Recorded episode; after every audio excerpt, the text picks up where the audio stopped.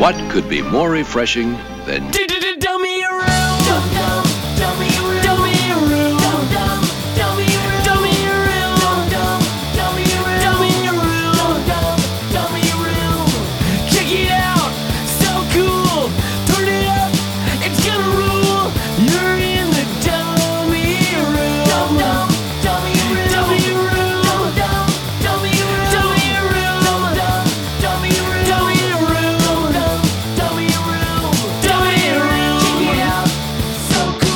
What's up, guys? Welcome to the show. This is Dummy Room 134. Hope everyone's doing good. Hope everyone's having a uh, a good holiday season. Next week is Christmas. Can't believe it's here already.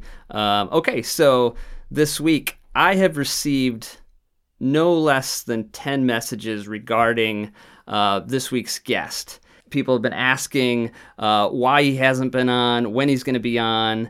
And, uh, well, you can stop fucking asking when Dougie Tangent's going to be on because he's here tonight. What's up, Dougie? Hey, how you doing, man? Thanks for having me. Of course, it's about time. Yeah, man, I'm stoked. You got all ten of those messages from my cousin, I'm sure. No, I'm kidding.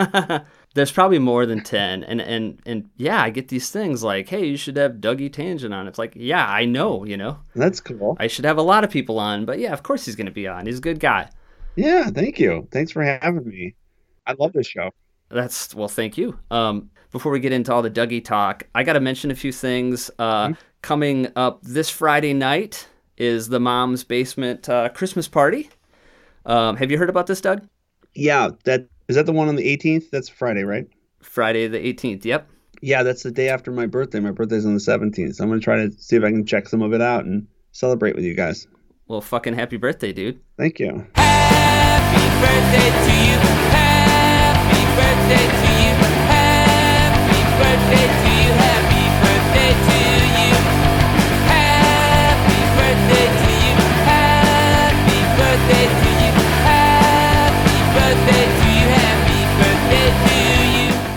So, so what this basically is is um, I look at it as a punk rock Christmas variety show. Um, a bunch of mom's basement bands, uh, the two Hey Pizza bands, and uh, they put together these videos, and they're ranging from like, you know, solo acoustic to, to full band electric, kind of uh, music video style, the in front of the laptop style. Uh, the Jasons they're doing what they do, and uh, Neon Bone even pulls something off that's really cool. It's it's just everything's a little different, and um, I think it's going to be something really really special. And I, I don't know if all the bands are announced, but it's like look at the Mom's Basement roster. Yeah. That's everybody's doing it, almost everybody. Yeah. I'm like blown away that everyone's kind of come together. Um, Billy Putz is even doing something. That's Billy. Yeah, Billy Putz. Yeah, I was gonna say he he's been really enjoying doing those acoustic sets, uh, like you know those online acoustic set shows this year. He's done about three or four of them, and uh, it's like he did that tape that came out a few months ago. It was like acoustic in the basement, you know. So he's really been enjoying that. I'm glad you guys got him involved in that, and Covert Flops, of course, too.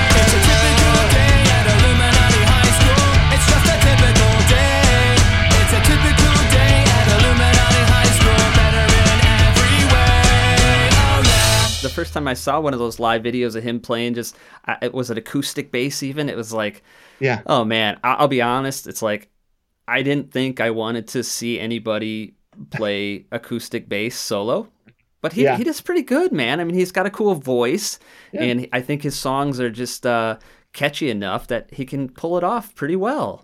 Plus, you know, I I kind of view it like if a big enough fan would be interested, and again, this is kind of like why the tape works too, which it's it's sold fairly well. Is a big enough fan would be interested to hear some of these songs a little differently, and he does he does keep that in mind when he picks what songs to play in that format, in that acoustic bass format. I don't think he would just play any old putz song that way. I think he he keeps that in mind, like for certain songs, like what people might be interested in hearing because it's going to come out different. It's going to sound different. Obviously, there's only one person singing, and we're a very backing vocal driven band, you know. And he's so he keeps that in mind, you know. and Also picks the occasional quirky cover that works really well in that in that medium too, you know. So I think he's he's pretty smart when with about you know when he does that. All right, man. So let's get to uh we're going to do a little fun topic a little bit after we talk about you for a while. Tonight we're going to be talking about um I've been wanting to do this topic for a while. Favorite drummers, punk rock drummers and uh figured why not why not have you on cuz you are a punk rock drummer. But Yeah. before we before we get to all that, I uh, let's just talk a little bit about you. What was your first um what was your first real band? Like played shows, maybe toured. Oh, okay.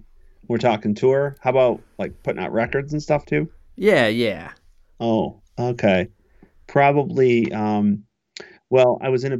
I started a band with my best friend um, Matt back in 1996.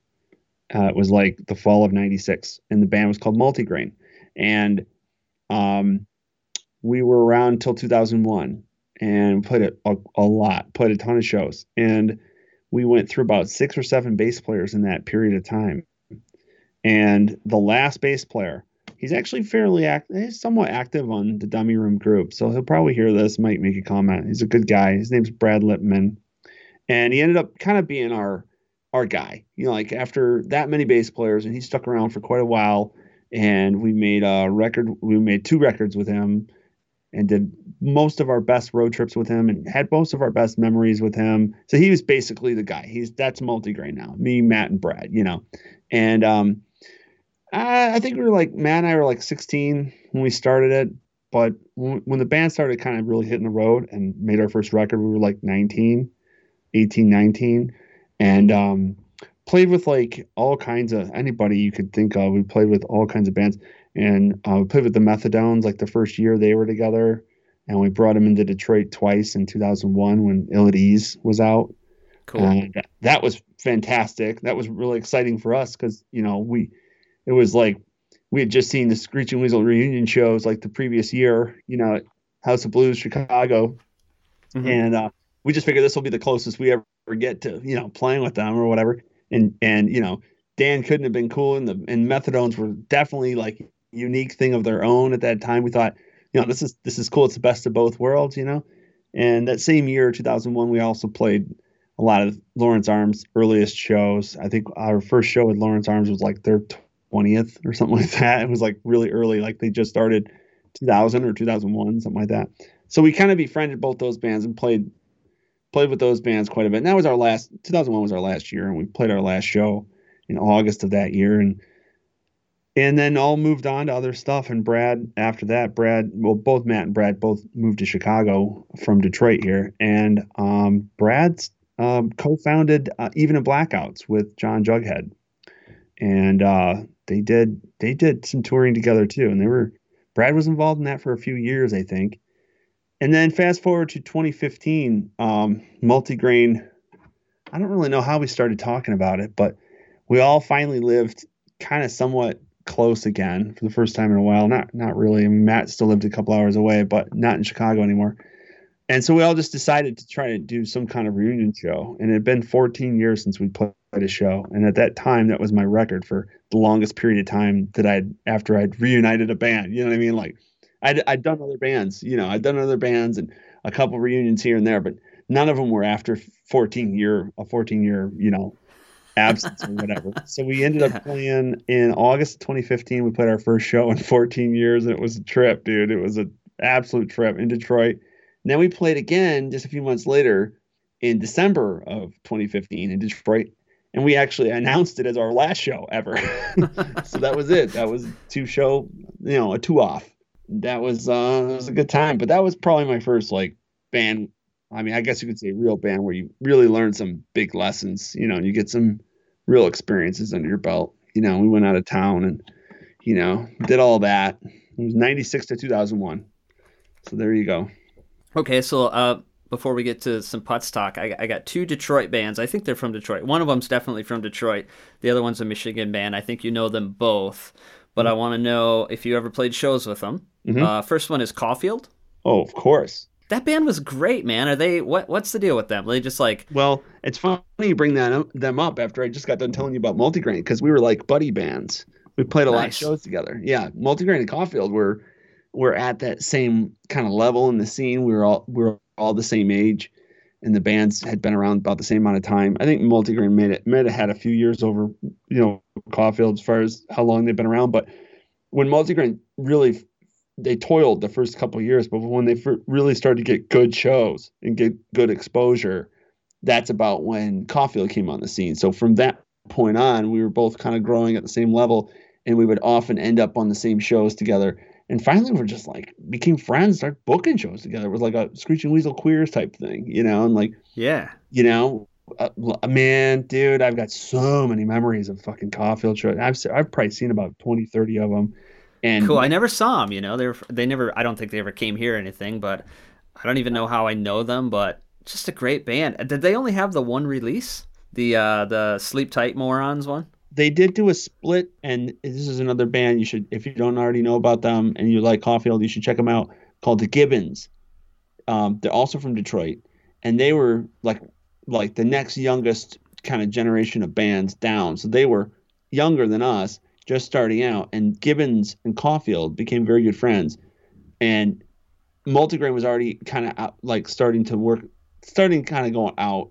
Actually, I think we might have been done by that time.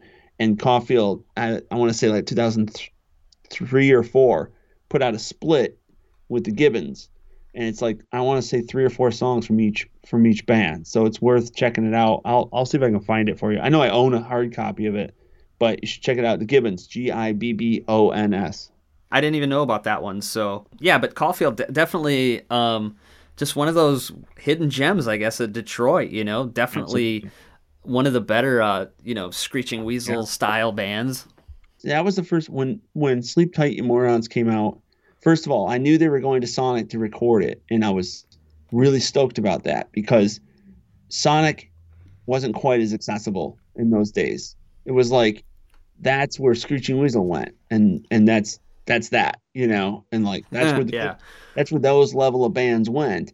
And when I'd heard they were going there, I was like, holy shit. And then when I heard the recording for the first time, uh, I think Noah, the singer, or somebody let me hear it.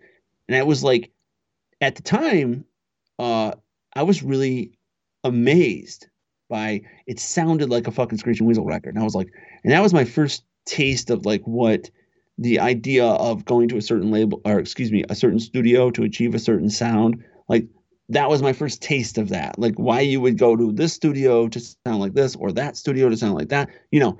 And th- that made sense because I was such a big Screeching Weasel fan in those days that when I heard Caulfield's album, it was like, oh my God.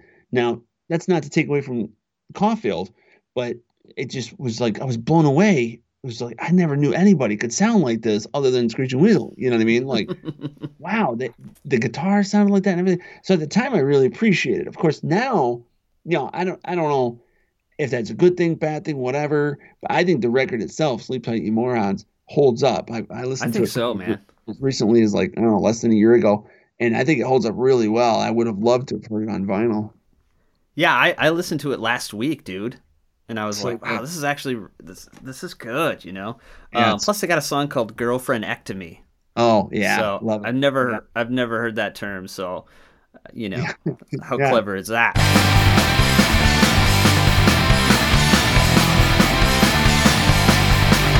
I've gotta get this thing off of my back. I'm scared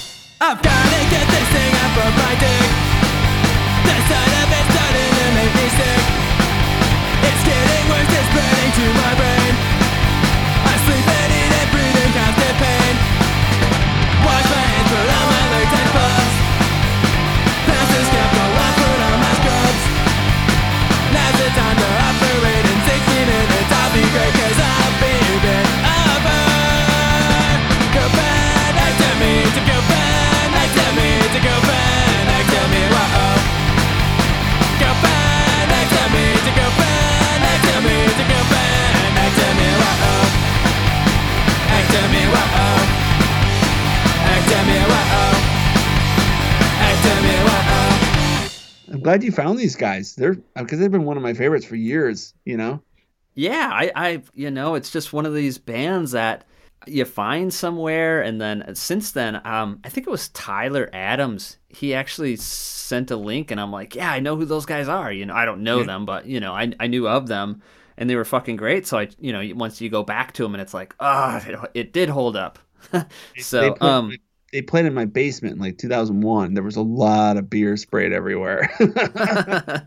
um, the other band that I don't know anything about is a, and I'm not sure if they're from Detroit, but uh, they're called Bounder. oh yeah, yeah. You know, I know I don't know a ton about them, but I saw them a few times back in the 90s. Well, I, I don't know if they were Bounder then, but they I know in those days they were they were called Roo Steak. And I think they might be from West Michigan. I think they might be from like Kalamazoo or or thereabouts anyway. Okay. Um, but yeah, I saw them when they were they were called Roo Steak, R O O Steak, and then um, yeah, and then they became Bounder a little bit later on. I think I may may have only seen them once or twice when they were Bounder, but I saw them a ton when they were Roo Steak. I loved them. They were great. They were great. Yeah. great, great hooks. Excellent hooks. Yeah, one of the one of those bands that I discovered because of uh, you know, Mutant Pops Sure. distribution catalog, you know, you Oh, go through the just buy everything.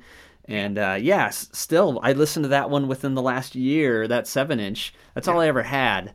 And it's Yeah. just it's fucking really good. if you like that stuff from that era, uh, Detroit um, pop punk, whatever from the late '90s, I got one for you.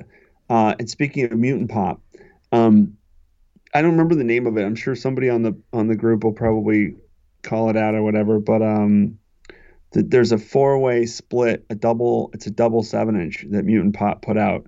And it's a four. It's a four way split, four different bands. Yep. And No the no band photo. yeah, something like that. Yeah. You know what I'm talking about? Oh anyway, one of the bands on there is the Fratellis. yeah. Yeah. Yeah. They're from Detroit.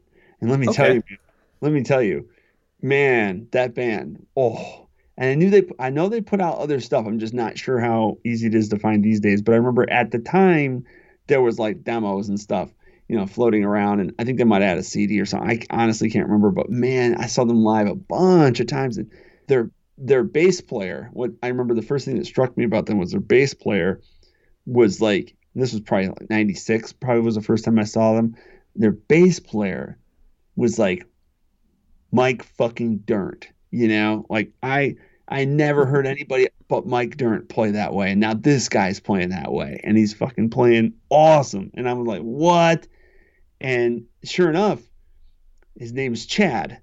And i met him that night uh played a small little show in a coffee shop or whatever. And we were talking, and I was just getting multigrain off the ground. They really weren't even that far along yet. It was just kind of like I was just talking to people, you know. And uh, I got his number, I got his name and number on the back of a Fratelli sticker, right? And I was going to try to call him, and we were trying to book some shows when when multigrain's ready, right? Well, lost track of him after that, you know, and got caught up in in multigrain and all that. And um, I saw the Fratellis a few more times, you know, but didn't really get much of a chance to make, you know, to talk to Chad much after that. Um, but I knew him. We kind of knew each other from the scene, whatever, you know. Fast forward to 2006, and I'm just coming out of a, a pretty big band and a pretty popular band that's just broken up. And I'm trying out for this already existing band called the Dutons. And I, I show up at their house, and who's there? There's Chad. Only this time he's holding the guitar. And there's Chad, and he's in the Dutons. I didn't know this. I, I knew about the Dutons from the other members. I just didn't know Chad was in the Dutons. And it turned out that the Dutons kind of hovered between a three piece and a four piece every once in a while. And I just so happened to have seen most of the times that I'd seen them, they were a three piece without Chad on second guitar, you know?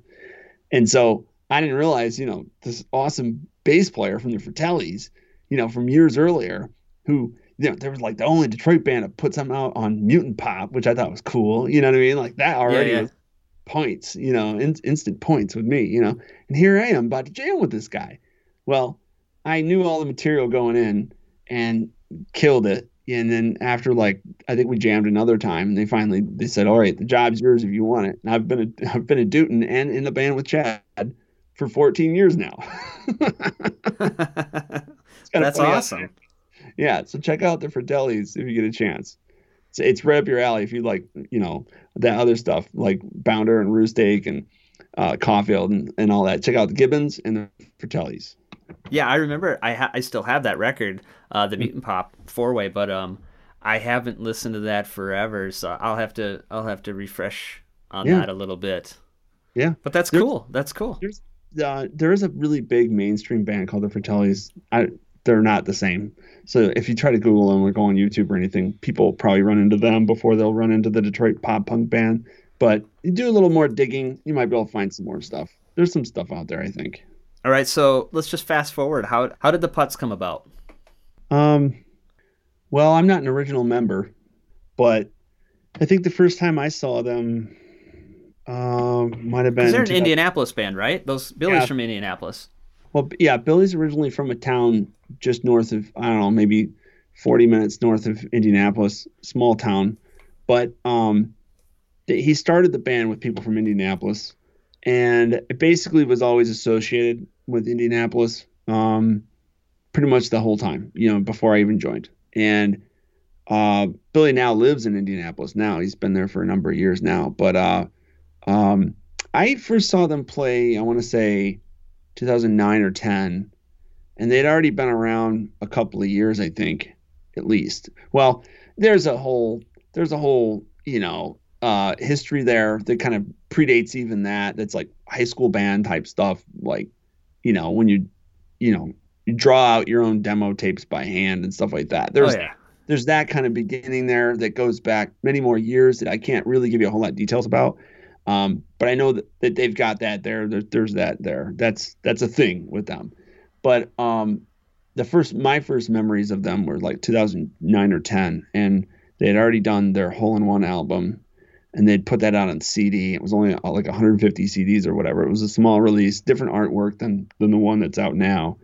And um, I think I was with the Dutons and we rolled into Fort Wayne one night and we played with them and Flamingo Nosebleed and a few of the other uh, usual suspects in town that we normally played with a lot in those days. And uh, I thought they were a lot of fun. I thought uh, the Putz just blew me away. I was like, what the fuck? You know, like, this is fantastic. and I was standing at the front of the stage and I remember just just thinking they were clowning. You know, this band's just clowning around. This is great. This is this is fun. They don't take themselves very seriously at all. I loved it. I thought that was very endearing. You know, and I became a fan like right away and befriended Billy and their then guitar player Tyler. And then over the next like year or so, uh, the Dutons and the Putz crossed paths quite a bit. Um, we toured in 2011. Dutons. Uh, we did some stuff with like a lot of road stuff with Flamingo Nosebleed and Johnny Three and bands like that. And we would come across the Putz. So I kind of throw I got to throw them in that same conversation because we would always be on bills with the Putz. And then finally, I'm like, well, might as well be buddies with these guys. And we were in Chicago playing with them in 2011, and I really got along with them big time. The Hair Lips were on that bill, and it was a pretty good bill.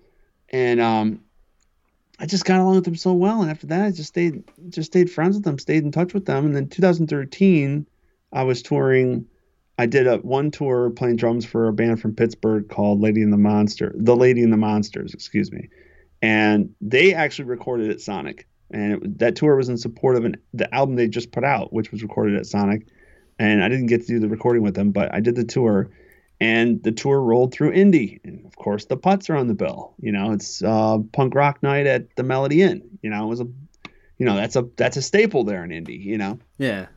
and um, and so I talked to, and this was 2013, and I had already had uh, heard the Knock It Off album, which they had recorded. It was their second album, and I'd already heard like early mixes of it. Tyler had sent me early mixes of it, and it blew me away.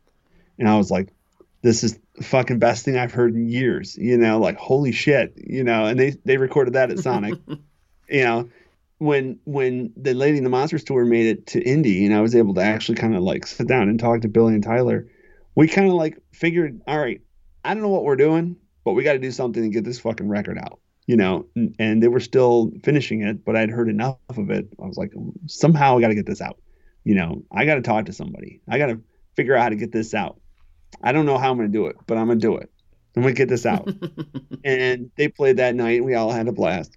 And then by the fall of that year, 2013, um, we kind of already, I I had talked to Travis, and I said, "Dude, this is the record. You know, this is the record." He'd only put out about six or seven things at that time, and, and uh, not even that. Probably by the time he and I were first talking about Knock It Off, was probably like he had probably five or six, you know, releases under his belt, and um, so I said, "This is the record right here. You got to hear it." So he heard it, and he's like, "Oh man, I got to put this out." It's like, "Yeah, you do." And he's like, "Well, um, well, what?" You know, and he was kind of confused, like, you know, we were already buddies. We had a rapport at that time, so he, he just couldn't understand, like, why is Dougie bringing me this record? Dougie, is this you? Is this your project? Are you this?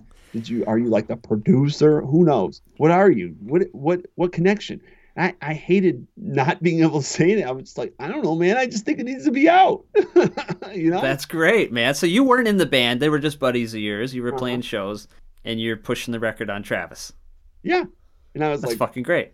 and I told Travis, I said, I know where you're going with this label, and I love it, and I really think this record fits that, fits what you're doing with the label extremely well, arguably the most up to that point. You know, I was like, if you want to, and I know what you're shooting for, and if you want to get what you're really shooting for, you this is the record for you. And he heard it, and he was like, you're right about that. And so I went back to Billy and Tyler. I was like, you know, I think we might have something going on here. I, I don't know what extent. I don't know if I, I don't know details yet, but I know Travis is into it and he wants to put it out. And I think you're finally going to get a record put out by somebody after all this many years of work you guys did and all the work they put in to knock it off as well. That was a you know a lot of work they put into making that album, and and then they were like, well, might as well join the band. because they you know they had a drummer he's a good guy his name's aaron he's a really good guy and they're still friends with him and he, he lives in indy and i don't think he wanted to be i don't know i'm not i'm not going to assume but i just i got the impression he didn't want to be involved on quite that level but that doesn't mean he's not a handy guy or he's not up for what i mean he i think he sometime later he came and recorded some tracks with us in billy's basement you know like so he likes to be around you know he's still around um and and him and him and Billy are really good friends. So I don't think it was anything like that. They weren't like trying to get rid of some dead weight or anything like that. It was more like um, I was charged up. I wanted to do some things just in general, and they did too. And uh, I, I don't know, just kind of, it was a very organic process, to be honest with you. I don't even think much was spoken. You know, it was just kind of like, hey, you want to come over and try out, you know? So I did. I, October 2013, I, I drove down there and we played for the first time together and it was just fucking great and never looked back since it's just been getting better and better ever since Yeah, and of course so, yeah. this year you put out uh, Rise and Shine, which is up for Yeah. uh, what second pressing just got picked up, right? Yeah. Okay. So this was something that I was hoping we could talk about on the show because I don't know exactly when you're going to publish the show, but um, Eccentric Pop is going to repress it. Uh, it hasn't really been officially announced yet, so we kind of Travis and I agreed maybe this this would be the announcement or or thereabouts. so this is It's it. out there now, man. Yeah, so just in time for Christmas, right? Yeah, actually, uh, I just picked the records up from the pressing plant in Detroit today, this afternoon, and uh, kept the band copies and turned right around and shipped Travis's copies to him for the eccentric pop. And I, I'm not sure at the time of this recording, I can't tell you when the pre-order or anything like that or the official release date is, but I know it's very, very soon. And um, he just wanted me to let y'all know that uh, just more info coming soon. Just just as long as everybody just keeps their eyes glued on the eccentric pop social media presence, Instagram, Facebook, all that. He's definitely gonna start hyping it this week.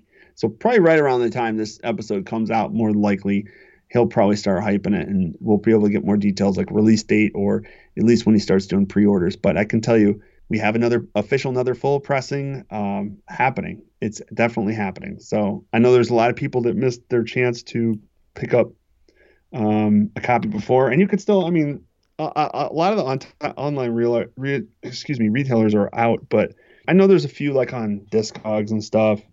You know, you might be at that point with those, but he's uh, locked and loaded, Travis, and he's ready to ready to get another another um, pressing out. So we're excited about that.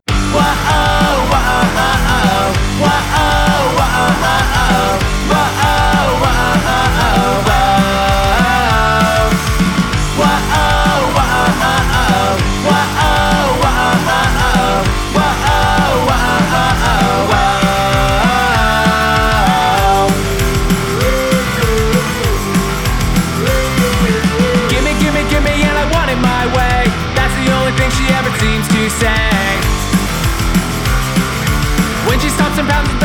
throws herself down to the ground, people keep on asking why I stick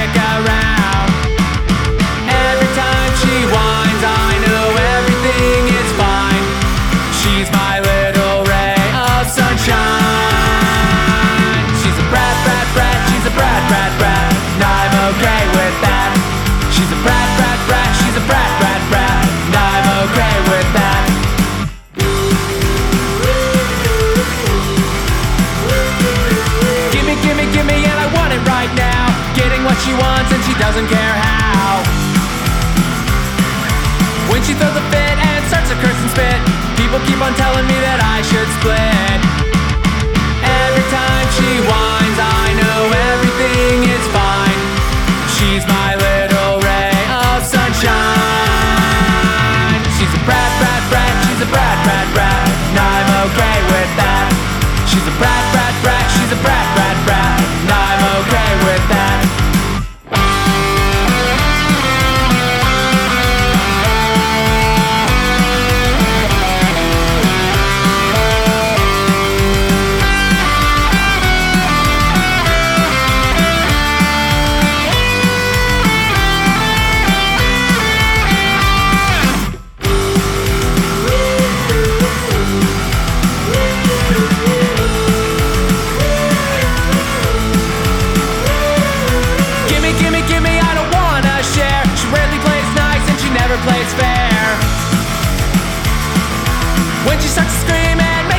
scene, people keep asking why she treats me so mean.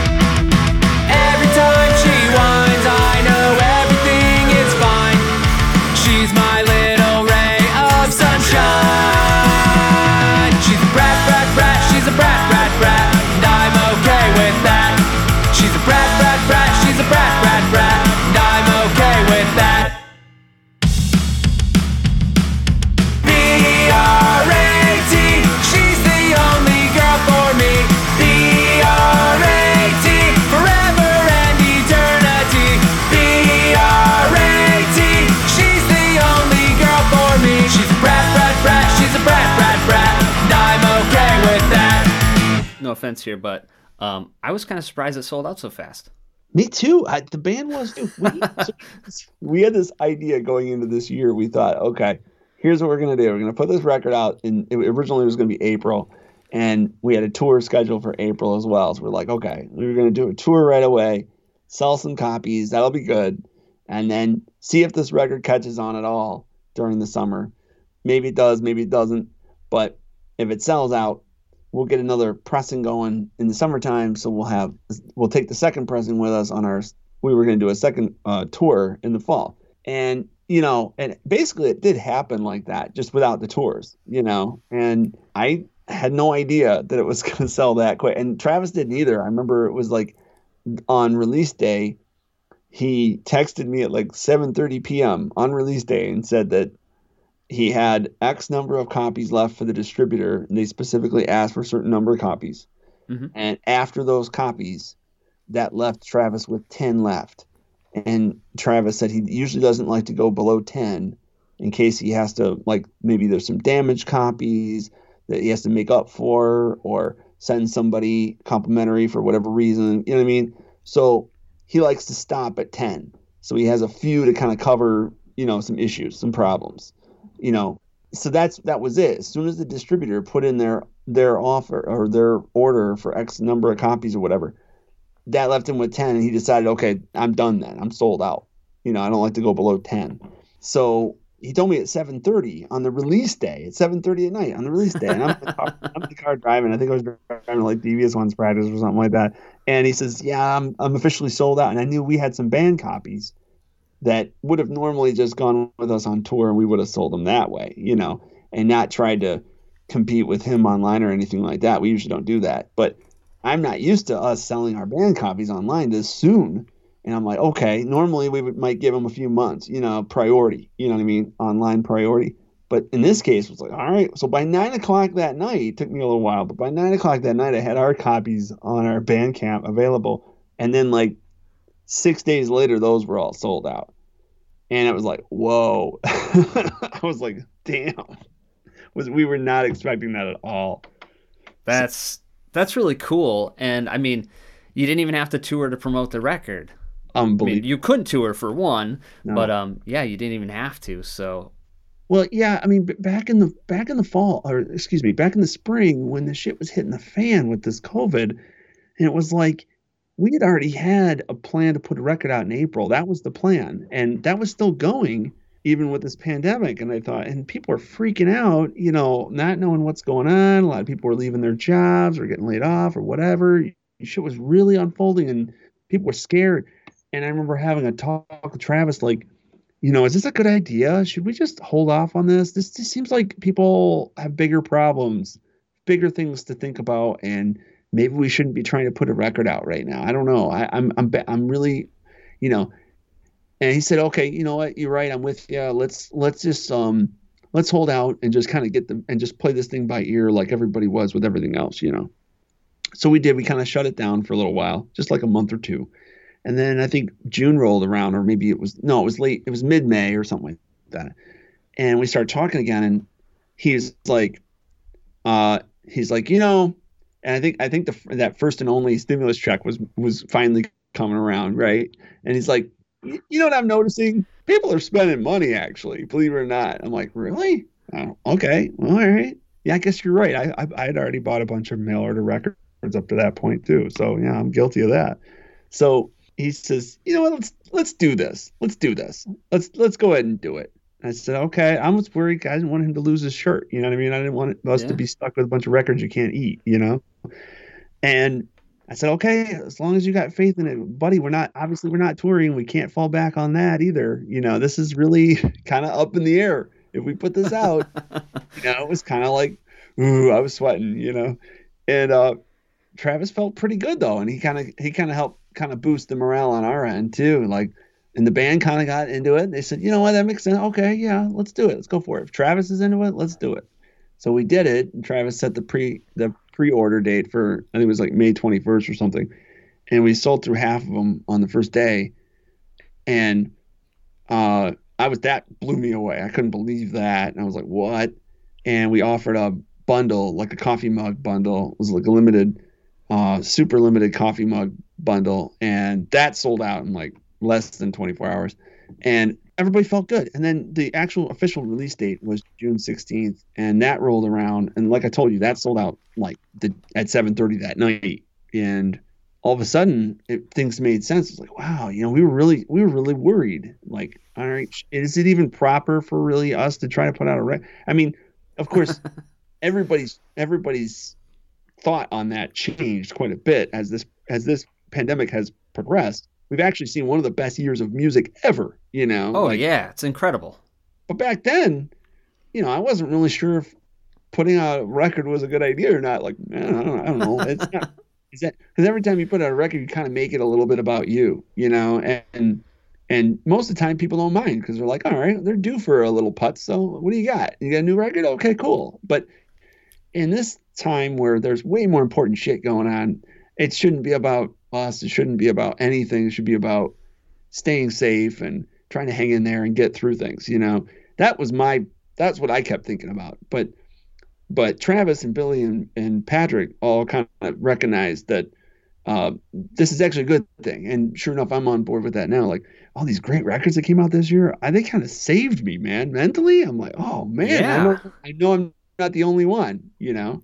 you, you kind of know that I've been doing something uh, secretive behind the scenes with the dummy room. Um, Yeah. I don't know if if I told you exactly what, but um, it involves all the great records this year. And uh, man, there's there's there was so many. And looking back, I couldn't even believe like it's been such a fucking bad year. But it's like there were so many good records Oh, yeah. that we couldn't even remember them all Oh yeah. like no, oh yeah that came out i forgot about that one because you know we had we had new huntingtons and weasel and mangies and queers yeah. i mean all these classic bands mixed with of course like giant eagles and the Mm-hmm. pots yeah. and it was like this mix of old New and Neon middle and new like oh my god i can't believe this is happening Yeah. Neon Bone album and all yeah one of the best this year Yeah, yeah, un- incredible on both fronts. The old classics came through for us. I don't know how many times I asked myself, "What year is it?" You know, and, and as soon as another one of these classic bands put a record out, I kept thinking, "Is this 1998 or something?" You know, and then, then on, on the other front, the bands that are, I think, that we're in their era of right now. I, I guess, for lack of a better way of putting it, it's it's their it's their era. This is this generation's bands, the current bands. I mean, I think you can either be a current band or you can be a band that hasn't gone away yet. There's one or the other. You know, like uh, these current bands are really impressing me. Now, last year, to be fair, for the current scene, last year was I thought last year was going to be unbeatable. Records from Natalie Sweet and Jeff Palmer, and I mean, uh, incredibly the follow-ups, the Livermores, all that came out last year, and I thought. 2019. Oh, it's going to be a while before we see another 2019. Well, 2020 came along and fucking wow, like unbelievable. Like I'm just sto- I'm just stoked to be just a little part of it, you know, just to be Yeah. part of that.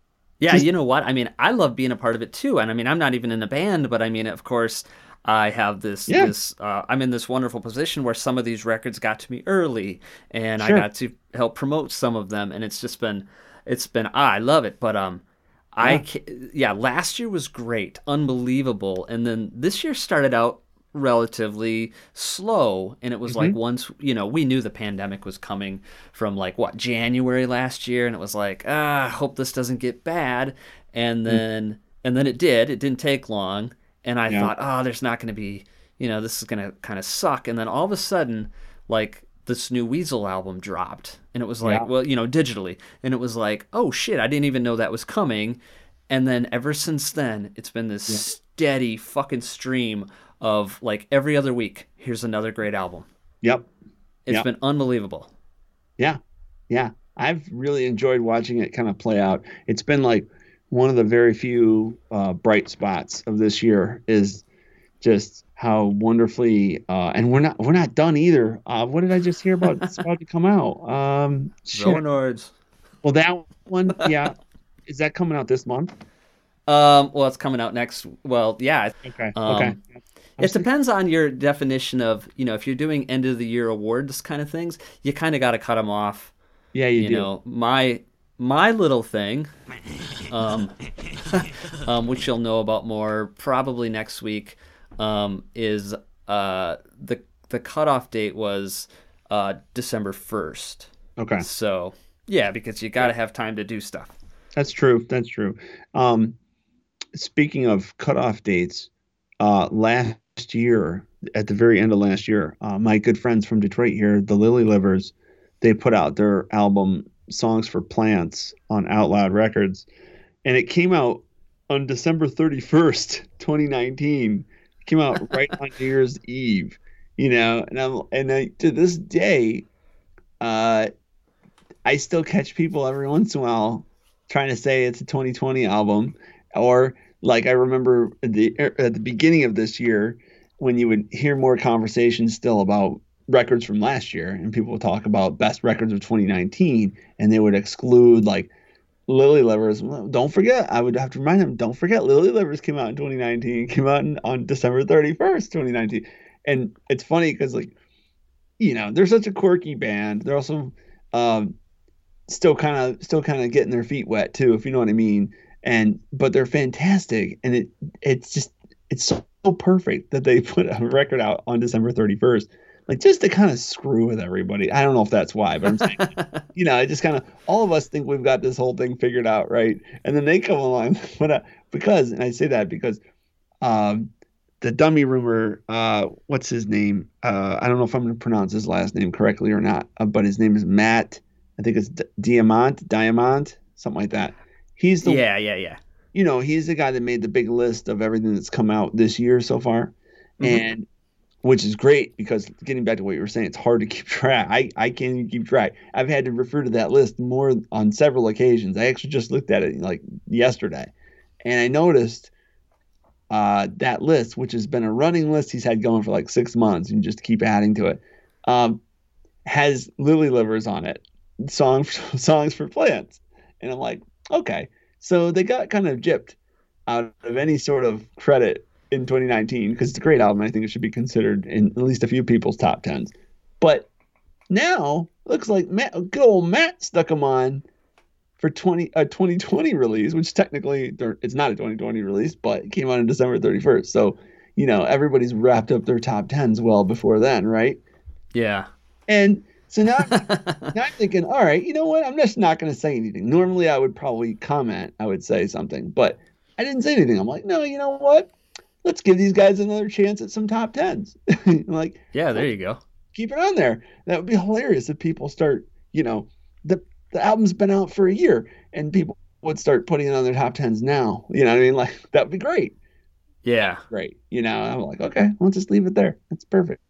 I did Yeah. I, I did our cutoff from December first of nineteen to December first to twenty because um there was there's al- like you said there's albums that come out at the end of the year that you just people they don't always have the means to to get the album or even hear about it so that it doesn't make the top 10 list or whatever. And uh, for for my thing I needed some time you know this is this is a group thing and I needed some time for people to Yeah. make sure they hear things. And then of course we have to we have to do some special t- behind the scenes things Yeah. and you'll see but um yeah there was it last December also Dark Thoughts and Livermore's came out last December Yeah, that's And, right. um, I didn't know I fe- this was that late in the year. I, got- I got him on my top 10 for 2019, though. I managed to get him in there. so did I. but um, yeah, yeah. But anyways, uh, yeah, what a great year it was, and uh, Putz were definitely part of that. Thanks, buddy. And you know who else had a record out this year? Uh, who? Uh, Hayley and the Crushers. If you wanna dance, we'll dance. If you wanna go, we'll go. If you're looking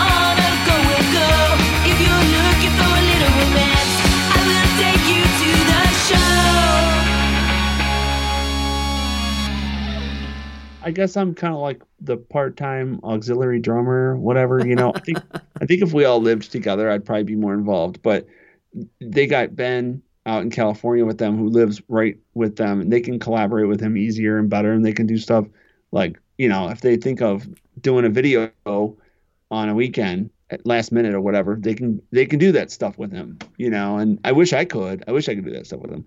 Yeah. Uh, I try to be as involved as I can, or or if they know that if they need me for something, of course I can try to do something if I need to. If anything, I just try to spread the word when there's something cool going on with them. I try to, you know, promote it, whatever. And then of course when we tour, I've toured with them twice, and Yeah. uh, it's it's a blast. Yeah, it's a blast. We were supposed to go to the East Coast this year. Um, we were supposed to do a Midwest and East Coast tour, and it was going to be in October. And I was gonna, we were gonna have to time it with. It was going to be. We had. I already had a Putz tour. I was planning out to go to Texas and back. It was going to be like a Midwest and Southwest run in early October, like the first half of October, and then the the Crushers run was going to be the last, the second half, excuse me, of October. Those last couple weeks, and we were probably going to come back like somewhere just after Halloween or something, be done. And um, that was I was basically going to be on the road for like over a month uh, between both tours. That was the plan. That was the plan before COVID hit, and we were just starting to work on booking, like a little bit, just a little bit when COVID hit, and it was like, fuck, dude. But I miss going on the road with them. They're a lot of fun to tour with. Yeah. So how did that whole thing come about? How did how do you end up playing drums with them? I think I'll, I just kind of like um, I hate to say it because I've never had to explain it after I've already explained the beginning of me joining the Putz, but oddly enough, it's very similar. Uh, I just I'm just realizing that I'm just realizing that. Uh, I think they had it was a combination of that they had already kind of bl- like done like a I don't know cold contacted Travis with their Cool Lame album and somehow I had become friends with them online. I remember seeing them or hearing about them and thinking the same thing, thinking, "Oh, these guys would be great on Eccentric Pop." You know, I was thinking the same thing that I was with the Putz, you know, and um, and I remember I think I reached out to them. Hayley might be able to explain this a little bit better. I can't remember, but uh, I reached out to them and I just said, you know, you guys would be so great on. I got this label that I work with. Maybe I should talk to them because it was clear that they were kind of from a totally different scene. So I wasn't sure how much about our scene that they knew, but I knew that they would work. It would work in our scene. It would work out Mhm. well. And I was like, let's just, you know, kind of see where they're at, where their headspace is at, you know, and wh- what they're trying to do, you know, uh, you know. And it turned out, it turned out it was like one of those, oh, yeah, we're already on the same page because they had contacted Travis just like maybe a day or two, like very soon before I had contacted the band, you know. And I said, okay. So I went back to Travis. I said to Travis, I said, hey, there's this band. I don't even know if you've even looked at the email or anything yet. They just got a hold of you. Uh, we should talk about them because they're pretty good. And I think they would be good for the label. And he was already like, "Yep, I'm right there with you, buddy. They're they're sweet. I'm, you know, he's kind of one of those in hold in a holding pattern type things. He's not making a decision either way, but liking it so far, liking it, you know. And um, as I went back to Hayley, I said, "Well, I, I I can't tell you one thing or the other, but it sounds like this, you know, there's some the wheels are in motion of some kind. So that's pretty cool. I think we're, you know."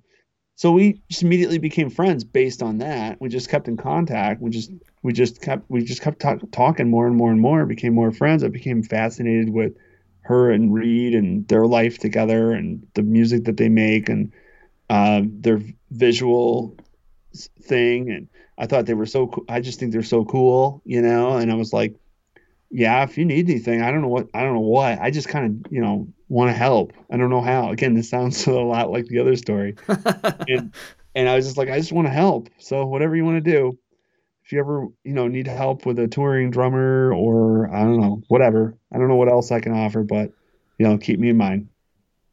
So I don't know, some kind of time must have gone by or whatever. I don't re- really remember this part, but next thing you know, it's like, you know, Travis tells me, yeah, I think I'm gonna do something with them. And I'm like, oh, sweet, cool. And then she's, and then Hayley's all geeked about it. And then, and then next thing you know, I got Hayley and Reed both like calling me, going, so what do you think about this Midwest tour idea you were talking about? I think I had said I had said if you ever want to tour the Midwest, you want some help booking. You know, I think I started it out real kind of what I call mild like that. Like that's kind of something that I think almost anybody would say, right? But uh, they were serious and they were like, "Well, can you help us out?" I'm like, "Of course, of course. Just let me know where you want to go, and I'll try and throw you some contacts. I do that for bands all the time." And they said, "No, I mean, logistics and basically like almost on a level of like tour managing, you know." And I was like, "Oh, like actually participating in it? Okay, yeah, I might be able to do that." You know. And then they were like, "No, but what about drumming? so then, then it gets more and more, you know. And I'm like, I'm of course I'm stoked about this. It's getting better and better, right? And I'm like, oh, okay, yeah. So they flew out to Detroit, and we practiced at the Devious Ones practice space. It's uh, our guitar player Amato's basement, and we practiced for like an afternoon on like a Wednesday. It's like I don't know, three or four hours. Learned a set, and then went bowling, drank some beers that night, and Thursday we played our first show together in Detroit, and then we played about 17 more after that, all over the place, and that was how that first tour happened. We did the That's second awesome. tour, like yeah, second tour was like four or five months later. You know, That's cool. So yeah, Yeah, the, our our our first contact with Hayley was um she she sent me an email and it Mhm. was just all about I didn't know who she was. I had never heard. I think I had I think uh I think the Hayley and the Crushers the first album was about to come out on Eccentric Pop, so it was kind of on my radar a little bit, but I didn't know much about them. And uh, she sent me an email and it was like she was basically a fan of the show and uh she was like Cool. our first fan. Like Yeah. it was like, okay, I don't know who this person is, but she apparently likes the show. And um, yeah, so we've had this uh you know, we've had this friendship ever since and and I'm always up for uh anytime she needs help doing anything, you know, I'm I'm I'm here, you know, promoting and whatnot. So but uh yeah, Absolutely. that's really cool. I was really happy when I when I found that out. I was like, oh, you know, that's really cool because obviously Yeah. they're not they're not in the bubble. You know, they're they're they're their own thing, which is really cool. And like you said before, it's like it's different, but there's something there that crosses over just enough. I think there's a, I think there's cer- there's people in the bubble that could use a little bit of that, if you know what I mean. A little bit of Yeah. that. You know, there's some people that I think are like too in the bubble. So it's like they could use a little, you know, I don't know if you want to call it culturing, but um just use a little, a little something different. And it, and Dude, that's takes- me. I need that sometimes. Sometimes it's Yeah. like I Yeah. gotta. I mean, I, I hate to admit it. Maybe I shouldn't admit it, but sometimes it's like I want that that guitar sound, that that clean sound, just fun, you know? Because I'm, a, I'm I love the Go Go's, you know, too, Yeah. and and they're very much in that Go Go sound. And sometimes you just need that. You need that. You need to turn the Screeching Weasel off, the Ramones off, Yeah. and and turn turn some Go Go's on.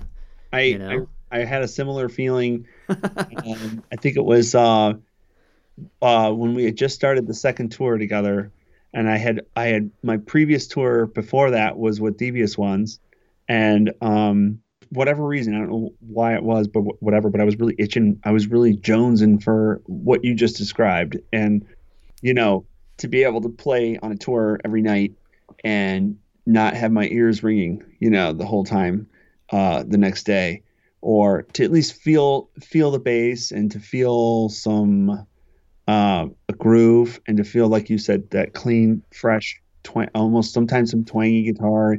And Hayley's Hayley's such a good guitar player, and she she has got a great aesthetic and sound to her guitar.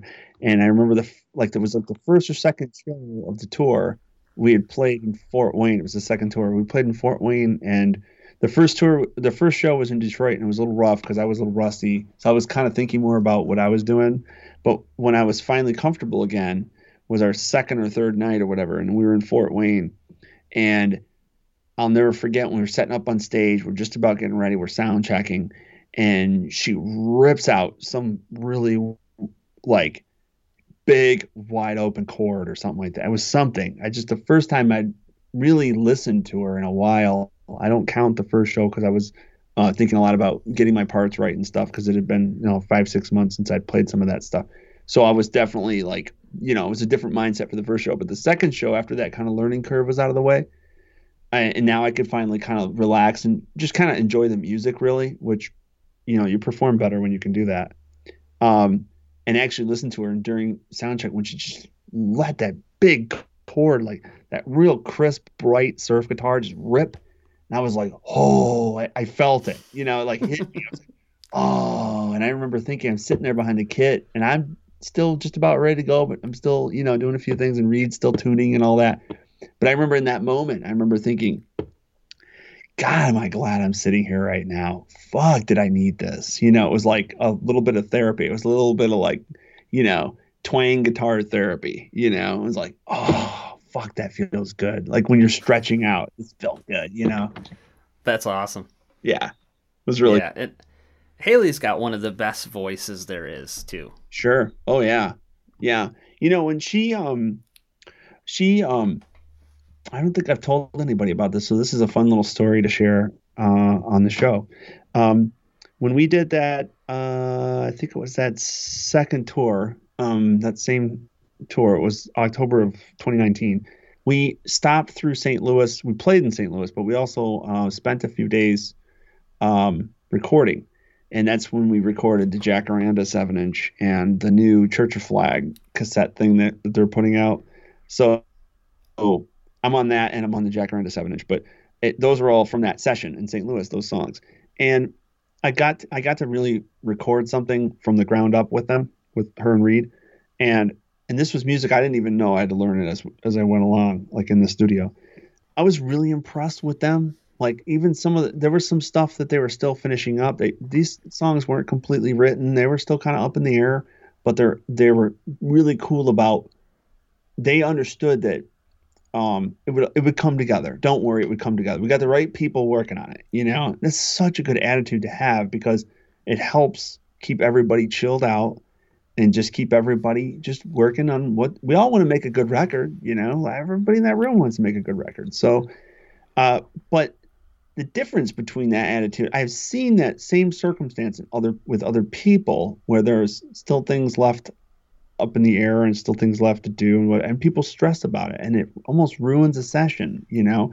But they didn't do that. And Putz are the same way. They're really cool. They're really good at in the studio being very effective and uh, you know, getting it done and it's okay, no pressure, that kind of thing. Very, very laid back, very cool. Everybody's there to make a good record, you know. And I was glad to see that that Hayley and Reed were the same way. It felt good because I, I, you know, I'd already experienced that with the Putz, recording with the Putz, but then experiencing it with them was like, wow, you know, they're the same. They were the same way. We went in with not everything you completely figured out, and we figured it out and figured it out well together, all of us, and that was a really cool like a bonding moment. That was like okay now once you do that with somebody or you go on tour with somebody you really get to know them you know? Like you really and your compatibility if it's there it's not always there of course but your compatibility is like you, you figure out how how you're compatible with this person you know? It's great. I love it.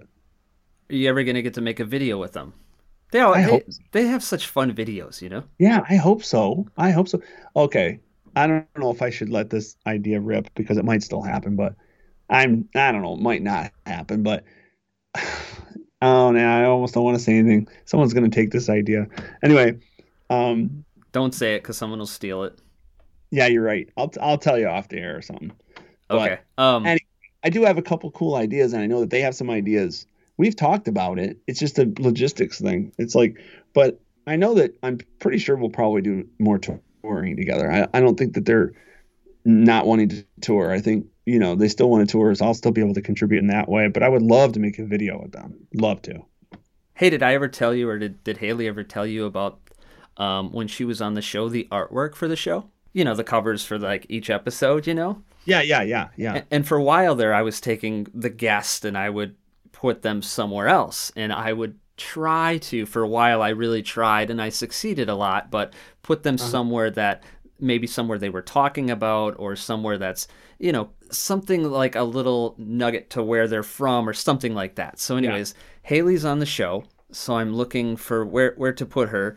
and I look up her town, which I still can't say. I don't know how to say where where the fuck they're from, but um, I looked it up and I found this picture of the Madonna Inn, and Yeah. it's this gaudy fucking pink room, and I'm like, oh my god, yeah. this is it. This is where I want to put her. And I found like an old '60s picture of this, the sign out front. So I, I I messaged her and I'm like, hey, have you ever heard of the Madonna Inn?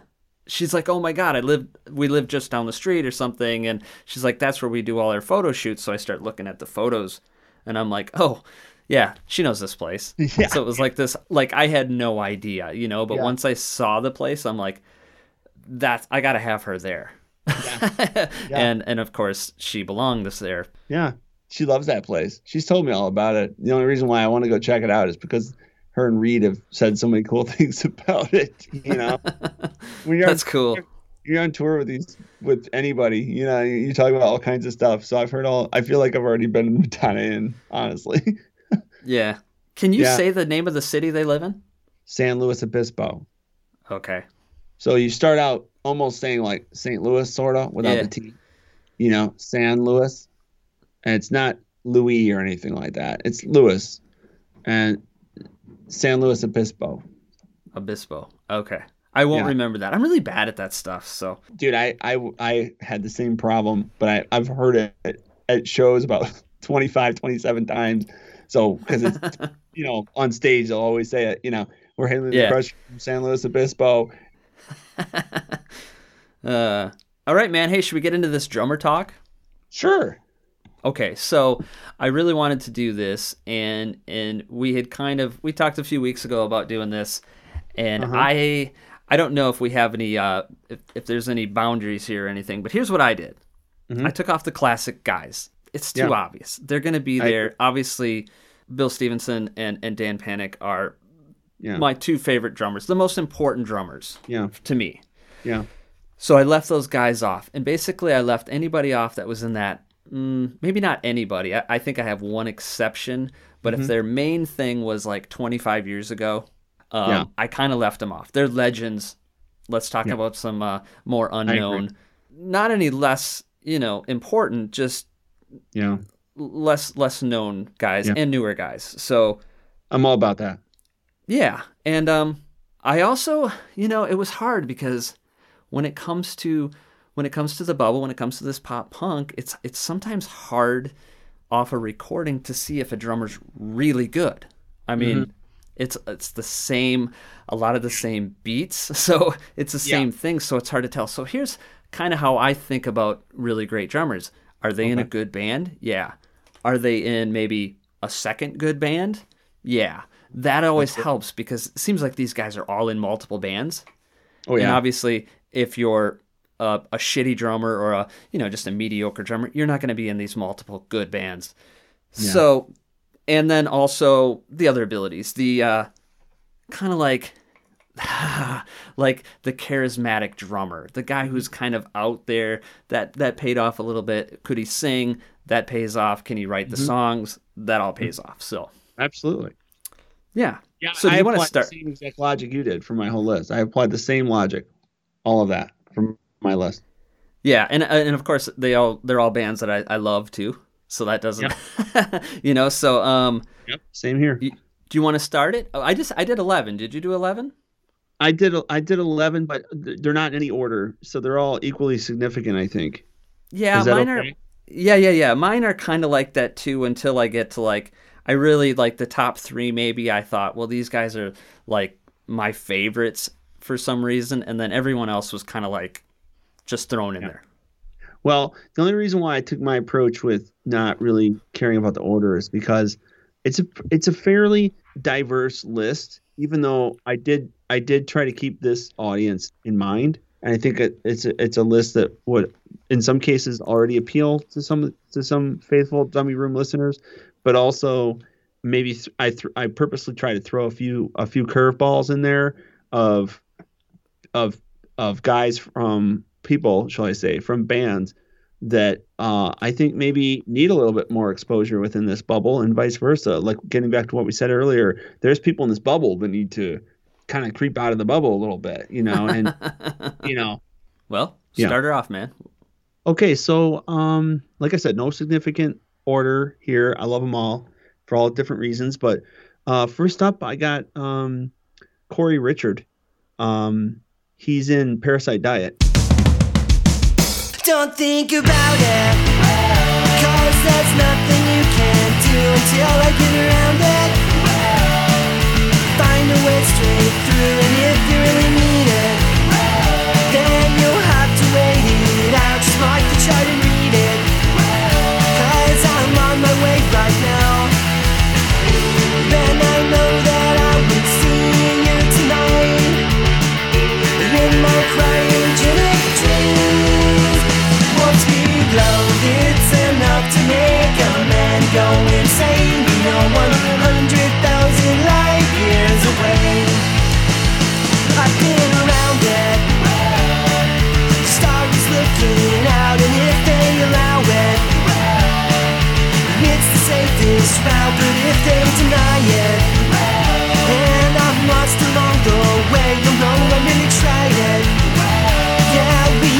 perfect days. Then I know that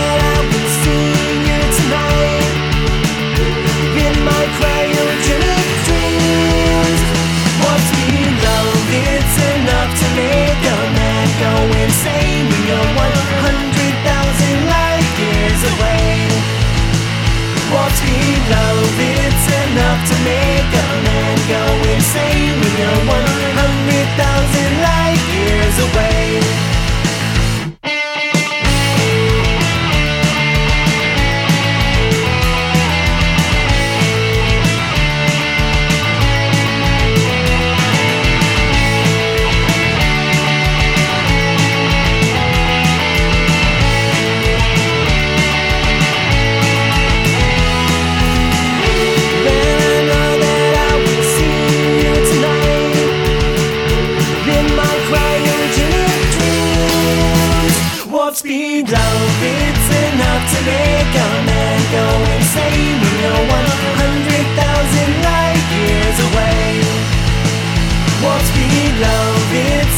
enough to make a man go insane. We are 100,000 light years away.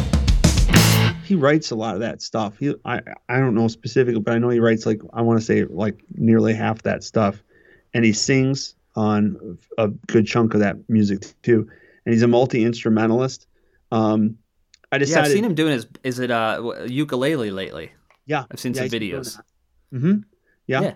Plays guitar and he does a little bit of everything. He's a very extremely talented. He's also a really good photographer. He took um, some of the pictures that appeared in the Rise and Shine album liner notes, and um, he's just a mul- super talented guy. I want him on this list because he's still a drummer and and he, and I'm not trying to I'm not trying to like uh, all the drummers are kind of on the list for their own unique reasons, and he's one of the few on the list that's a multi instrumentalist that I'm aware of anyway. Um, but that doesn't give him an edge. I'm not saying that would make him better or worse than anybody else on the list. I just think that he's super talented. Like you said, I look at I look at the intangibles as well, like the non non just what else does he do besides play drums? Like, are there other things there? And there's a lot with Corey Richard. He's very talented. He's in Parasite Diet. He's done a lot of other projects too. And um, uh, most notably, one of the dudes he he founded Parasite Diet with, who isn't in the band all the time, Joseph Rumsey, another very talented guy. Mhm. Uh, him and Corey had had a little thing going with Michelle Sullivan from New Orleans. She's very talented. If you ever get a chance to check her out, she's done a, a, a several different projects. Anyway, the three of them did a band called TV Sisters, and uh, that's pretty cool too. So you know, check them out. Parasite Diet, TV Sisters. So I got Corey Richard. My first guy up, you might know him. It's you, Dougie Oh. Tangent. Okay. Yeah, man. I mean, I mean, you're weird. you're you're like the I, I. How do I say this? So you weren't originally in the Putz, but you have seemed to, you you've kind of come out as like the face or the spokesman of the Putz. I feel like. Sure, cool. I'll give you that. And um, apparently, you you are really good at getting bands on record labels. Okay, yep. And and I, don't- mean, yeah, I man, have you're my just. That's why I wish I had a label. So I have to do what I got to do. You know, I got to help out in some other way, right? Yeah, I mean, I've, I've, you know, you're you're playing with obviously the Putz and devious ones, and you're in Haley, and they're they're all kind of different. You're able to pull it off, Mhm. and um, I I think you deserve to be there. Thanks, buddy. I appreciate that. Yeah, you're kind of like, and you have a really cool punk rock name. one of the better ones. I've never been able to, to to get one, so I don't have one, and I'm like always jealous of certain ones, and yours is one of them. I like Nasty Nate. I call you See, I Nasty. hate. See, I, I never liked that. I mean, I don't. I'm not mad about it or anything, but it's like one of those things where it's like, it's just so not me, you know? No, no, it doesn't have. it, sometimes it doesn't have to make sense. What tang the tangent part obviously makes sense because sometimes I just don't shut up. I get it, you know. But you know, I Nasty Nate's just fun. It's just silly, you know. Yeah. silly. Yeah. Sometimes, sometimes because you're such a good guy, you know, it is kind of fun to to kind of almost mockingly, you know, act like you're not. You know what I mean? Like, "Ah, this is Nasty Nate over here, you know. Yeah. And Yeah. you're like you're like a fucking boy scout. You know. um, what do you got next? Next up, I got okay. This guy, this guy's great. I've already mentioned them already in the show. Uh, Juju uh, is his name, his nickname, uh, and he's with the band here in Detroit called Lily Livers. And uh, I had to put him on this list because he's very, very interesting. I mean that in a good way. And he's very interesting, quirky, squirrely. Uh, Cassie calls him squirrely. Um, hey, Cassie, are you there? Hold on. Yes. Yeah, we're talking about Juju now. Uh huh. I just thought you'd want to know because you like Juju. I do like Juju. I don't know if they can hear you, but um, so I yeah, can hear. her. oh, you can hear her. Okay. Hi, yeah. Cassie. Hi. Yeah, Juju's great. Yeah, so we're big we're big Juju fans. Um, he's just a he's I don't know how how would you describe him, Cassie? He's odd. He's an odd duck, but in a good way. He's a quirky guy. Yeah, I said that. Yep. Yeah. Squirrely, Squirrely, quiet guy. quiet, but He's an amazing drummer. he's a fantastic drummer. The dude, dude has a, a kit that's like a bunch of garbage cans. I oh, mean, but they sound they sound unreal, and he plays them to their absolute limits. I mean, the dude, wow, you know, and he, he also plays in another local band called the Randy Bastards that's got Nick Rorick in it. Everybody knows Nick. Nick! Nick's a real name. Nick's your buddy. Nick's kind of guy you can trust, kind of guy you can drink beer with, kind of guy who doesn't mind if you puke in his car. Nick. Yeah, but Lily Livers, that's the one. You know, that's like he's Juju started that band with Fish, and now Tyler Adams plays bass with them. He just joined them this year, and um, but yeah, Yeah, that was sort of why I checked him out because I was like, I think last year it was like, you know, they kind of popped up, and it's like, you know how there's always there's sometimes just too many bands to check out, sure. and I never really got around to it. Sure. And then um, and then Tyler joined the band, and Tyler's uh, Tyler's a friend. He's a good guy, so I'm like, oh, Yeah. Tyler's got a band now. Yeah, Better check him out. I was pretty excited when I heard about that. I knew Tyler was starting to play bass. I'd already known that for a while, and talked to him a little bit about that. Wished him luck on that. You know, every once in a while I'd see him around. Hey, how's it going? Learning bass and all that. And then the next thing I know, Cassie, we were at that. We were at some kind of little low key. It was a low key bonfire, like outside, ten people or something like that. We are all social distancing and stuff. And I think that was when they When they decided. Yeah, they would 'cause- join. because Fish and Juju, Nick, um, Nick's girlfriend Morgan, Cassie, myself, and maybe like one other person was there. It was a low key thing. We were pretty we were pretty responsible about it, and it was a bonfire outside back in maybe June or something, Mhm. and uh, and Fish and Juju from Lily Livers were there, and Tyler was there hanging out, and that was the night they officially asked Tyler to join the band. Was at at the bonfire, you know. so we got to witness a little history there. That was cool. Cool. I- hey, I got a quick question. I just thought of this. Yeah. Cassie plays drums. I saw a video. Yes. Yes. How long? How how long has she been playing? You want to you want to talk about it a little bit, Kathy? It's been two, two, two and a half years. It hasn't been too long. Cool. Is Dougie helping you, or is he c- critical? He's pretty good. He's been giving me good advice, but he lets me ask him before he gives me any advice. Yeah. Nice. It's it's good. It's her thing, you know. She's your replacement.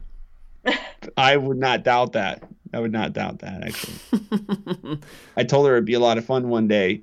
This is no pressure or anything, but it'd be a lot of fun one day uh, to be able to like step off stage during a Putz set or something and just like be in the crowd, have some beers, and enjoy watching the Putz while she plays a few songs. I thought that'd be I thought that'd be fun, you know. That would be uh, pretty cool. Yeah, yeah. Maybe one day I'll get there. Yeah, I think you will. I think you will. Uh, actually, I had the pleasure of doing that with the Dutons a while ago, uh, a long time ago, actually, because the drummer that was in the band before me had moved to Florida. That's why they were, you know, looking for a new drummer when I joined. But then a few years after I joined, the drummer came back to visit to Detroit, and we already had a show booked. And Jeff comes to me and says, uh, "Hey, Party Time Chris, that was his, that was the drummer's name. That's a that's a cool nickname, by the way. And uh, Party. Time Party Time Chris is coming back during that time period. Would you? I think I, I don't remember how Jeff approached me about it, but I think he just asked me if it was okay if they played the show with Chris.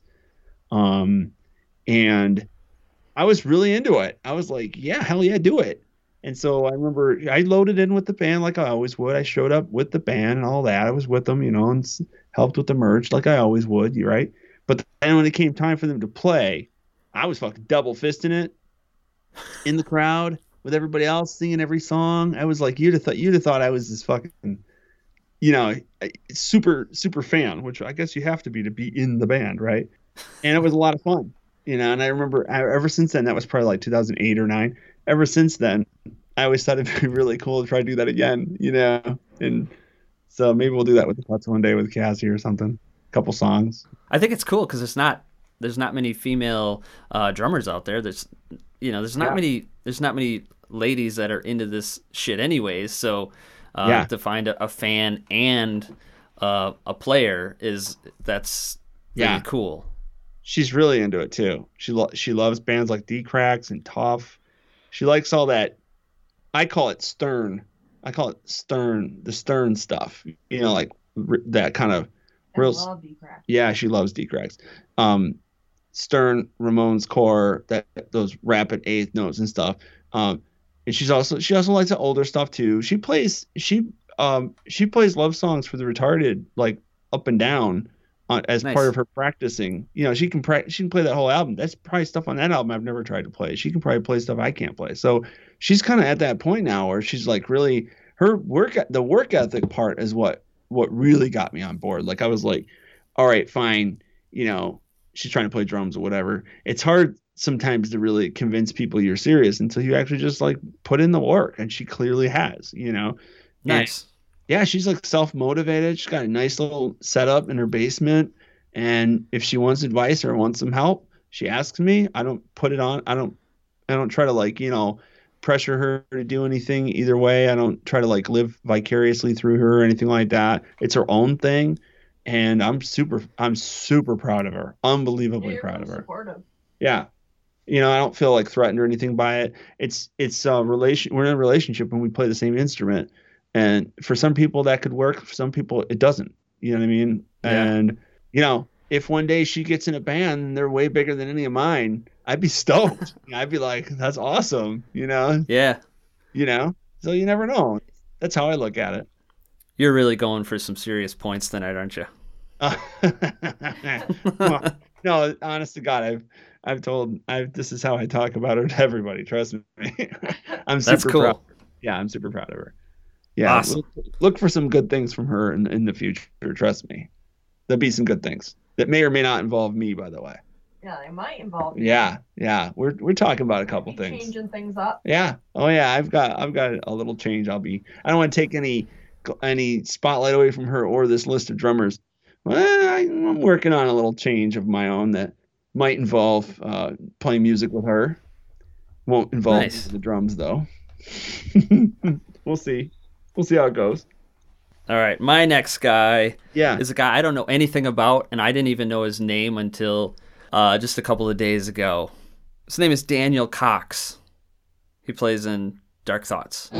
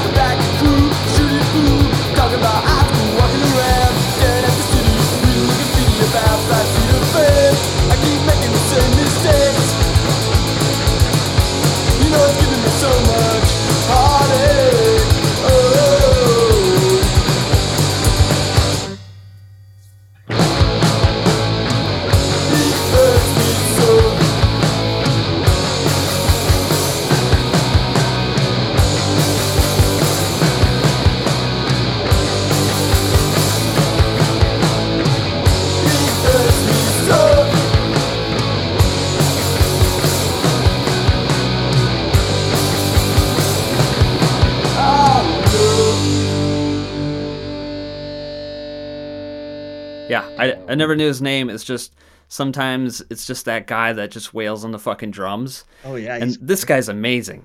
yeah, he's great.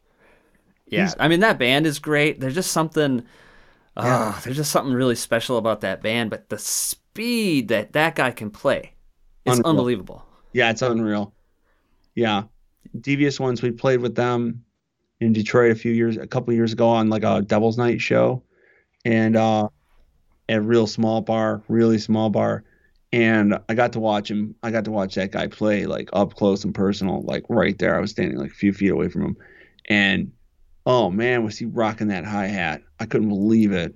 You know, and Yeah. they also the cool thing about them, what I I really respected this was that they you know they played their killer set. Uh, it was back when the first album was out. I don't think the second album had come out yet, so that gives you an idea time wise. And they played a killer set. They tore through it. It was fantastic. You know, Devious Ones played. Um, a couple other really good local bands played, and but then I remember towards the end of their set, they out of nowhere they busted into Holidays in the Sun by Sex Pistols. And I was not expecting that. And there's it was so good though. Like they did it so well. And I'm like, oh, they made it like not corny. You know what I mean? Like they they, they turned it into like their song, basically. And that's always been that's always been my approach. Like anytime you're gonna do a cover, try to own it. You know what I mean? Like don't try to replicate it. Don't try to replicate it, but at the same time, don't fuck it up. You know what I mean? Like do it justice, but don't do it the same way that everybody else, the, the the original artist did it. You know what I mean? Just kind of find your own balance, you know, and, and own it. And they, man, they did. I couldn't believe it. Holidays in the Sun. I was like, whoa, this is really good. And of course, you know, they played it faster than it normally is because it's kind of not really that fast of a song, but um, it wasn't the fastest song in their set either. So it was definite change of pace for the for everything else they were already playing, and it stood out. And sometimes that's a good thing because sometimes people walk. On there might have been people that saw them for the first time that, that night, and they walked away remembering that. You know, Yeah. you, never, you know what I'm saying? They didn't know what else they heard because they, they weren't really familiar, you know, but they heard that and they walked away hearing that. So sometimes that stuff matters. He was awesome that night. He, he killed it. Dark Thoughts are kind of like um I put them in like Scared of Chaka and Tenement. They're they're these kind of I put them in the same little bubble together. They're they're pop punk, but yet they're they're there's something different. They're like garagey a little bit. But um you ever watch those videos of like kids going down hills on bikes where they're like they're going too fast and the fucking wheels start to shake and you're watching and you're like this fucking kid's to crash. That's like Dark Thoughts to me. I don't think I've ever seen any videos like that. You never seen videos like that? Well, these kids are going, and it's like, oh no, no, no, no, this kid's gonna wipe out. The the wheels are gonna come off this thing, and all of a sudden, they don't crash, and it's just like, oh my god, that was amazing. Yeah. you know, because their oh, music yeah. is like, it's like, it's like almost out of control. Where it's like, what what's happening? It's like this isn't the Ramones core that I know. This is something really special, and it's like almost too far out there, but then it's like right there at the same time. that's that's a really That hard- fucking band blows my mind. yeah that's a hard balance to achieve you know? That's that's a different a whole different breed. And i'm not saying better or worse. I'm just saying a totally different breed. And for some people some people that's not appealing other people that's like what they supremely uh you know veer towards Who who's next on your list? okay so next up we mentioned him uh, already his band because cassie loves them i figured i'd throw some some red meat to the dummy room crowd here mike DeCrackus, my man mike Nice. from Dee Cracks. I probably don't need to explain that one to anybody.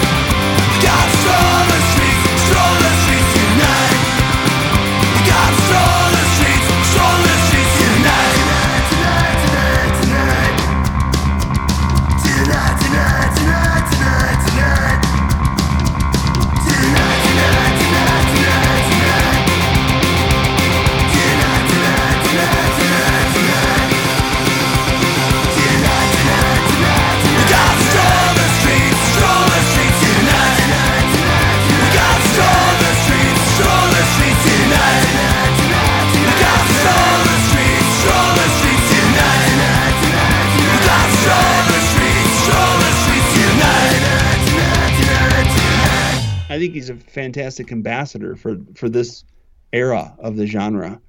I think he he's a classy guy. Um, you know, he's obviously ve extremely talented. Uh, and I also think when I think of the Dee Cracks, I think of sort of the, I guess you could say the beginning of the era that we're in now. They're one of the earlier bands. And I think that's important. And getting back to what we were talking about earlier about sometimes, you know, sometimes we need to focus on these bands more. You know, everybody talks about a Screeching Weasel or a Queers, but I feel like some of these newer bands that are at their absolute prime right now get criminally ignored. And Yeah. you know, Dee Cracks are kind of at the head of that pack, sure, and they do get you know their share of attention, but I still don't think it's enough compared to, especially I, I especially I hate to keep pointing out the old timers. You know, I'm trying my best not to not to turn into that the guy that won't leave 1998. You know what I mean? And I love all Yeah, this. I love all the same music, dude. I'm I'm gonna be 41 in like a week. You know, I love all the same shit. I got onto all the same shit in the 90s that everybody else did. You know, but like, dude, there's so much good stuff happening now, and I, I'm still coming across people now that are just discovering Dee Cracks. They've been around forever, and I know. Blows my mind. yeah, but I think they they are a really important band for this this era that we're in right now. You know, and so Mike had to be on my list for sure. Oh yeah, he's on my list a little higher up. My next guy, I don't I honestly I don't know anything about this guy. I know he's Italian and he's in his his, his name is Marco. Mhm. He's in Jagger Holly and On Oh, My. Arms.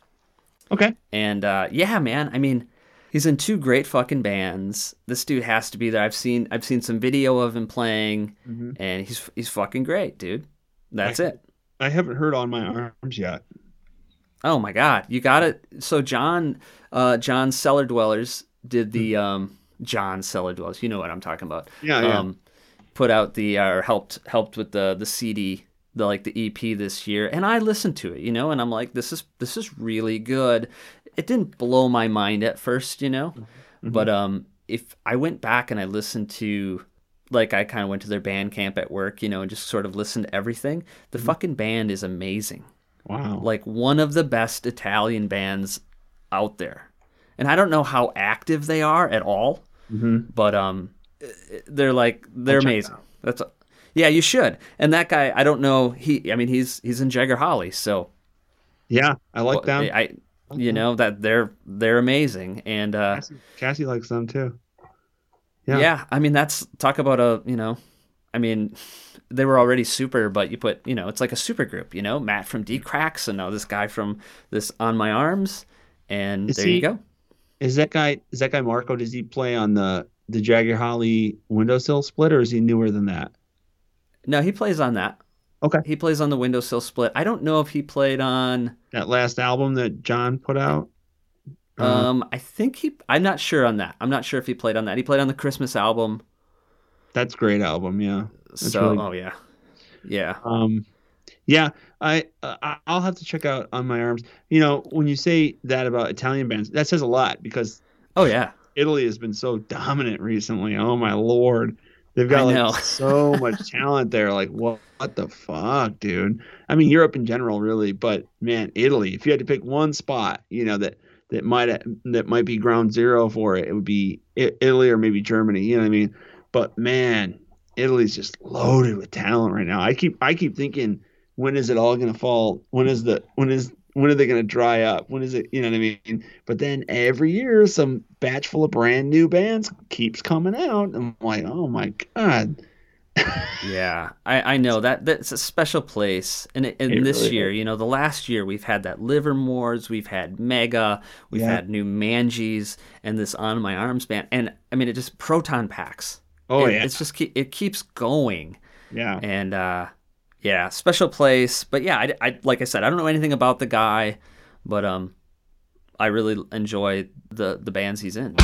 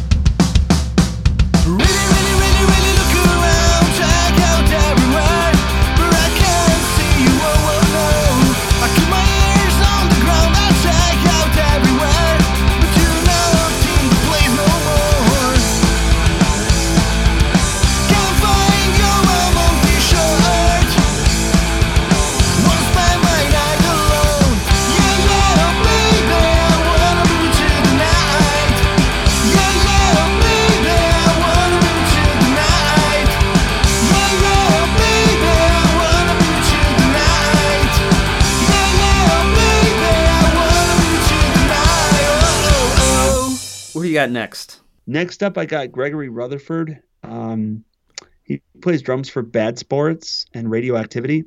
Those are Huh? bands I've never I've never really gotten into. I've never uh, taken the time to to check out. Oh, dude, you got to do it. Um, basically, uh, Radioactivity is the singer for the Marked Men, and hmm he- he and, Who I like. Yeah, yeah, me too. And uh, I think he's got. I think Radioactivity's got two or three albums out, and um, they're fantastic. Uh, they're actually getting quite big these days, and I believe. Don't quote me, but I believe the backing band is Bad Sports, and it's the dudes. It's the three dudes from from. It's TV's Daniel, that Orville guy, and um, Gregory Rutherford, and they back the Marked Men dude, and that's Radioactivity. I'm pretty sure. I could be wrong with some of those studio recordings, but I know they've toured like that many times. And Devious Ones played with Radioactivity in Cleveland. Um, I guess that would be, uh, I don't know, a year or two ago. I, I'm COVID's really messing up my memory. Like I feel, I feel, I really feel like I, I'm like I could have recalled that a lot easier right before COVID hit, you know. Anyway, played with them in Cleveland, and they were f- fucking phenomenal. And Gregory is, I don't know how to describe it, dude. The dude is so rock solid, tight metronome. I mean, nor- normally, I mean, I don't have a bunch of guys like this on this list for a reason because I don't really like to listen to a lot of music that's like so like this but he's he's got i'm roped in with him like i'm in with because there's enough melody in in great songwriting in both bands to kind of make it not so sterile this this drum sound. Like um when i think of like i think of like the vibrators and obviously the ramones and stuff. The vibrators are a great example because uh eddie is so so rock solid and tight and he and I love trying to emulate that. It's so much fun for the right song, trying to emulate that, trying to play like that. It's very it's a very clean, tight sound, arguably more so than anything the Ramones really ever did.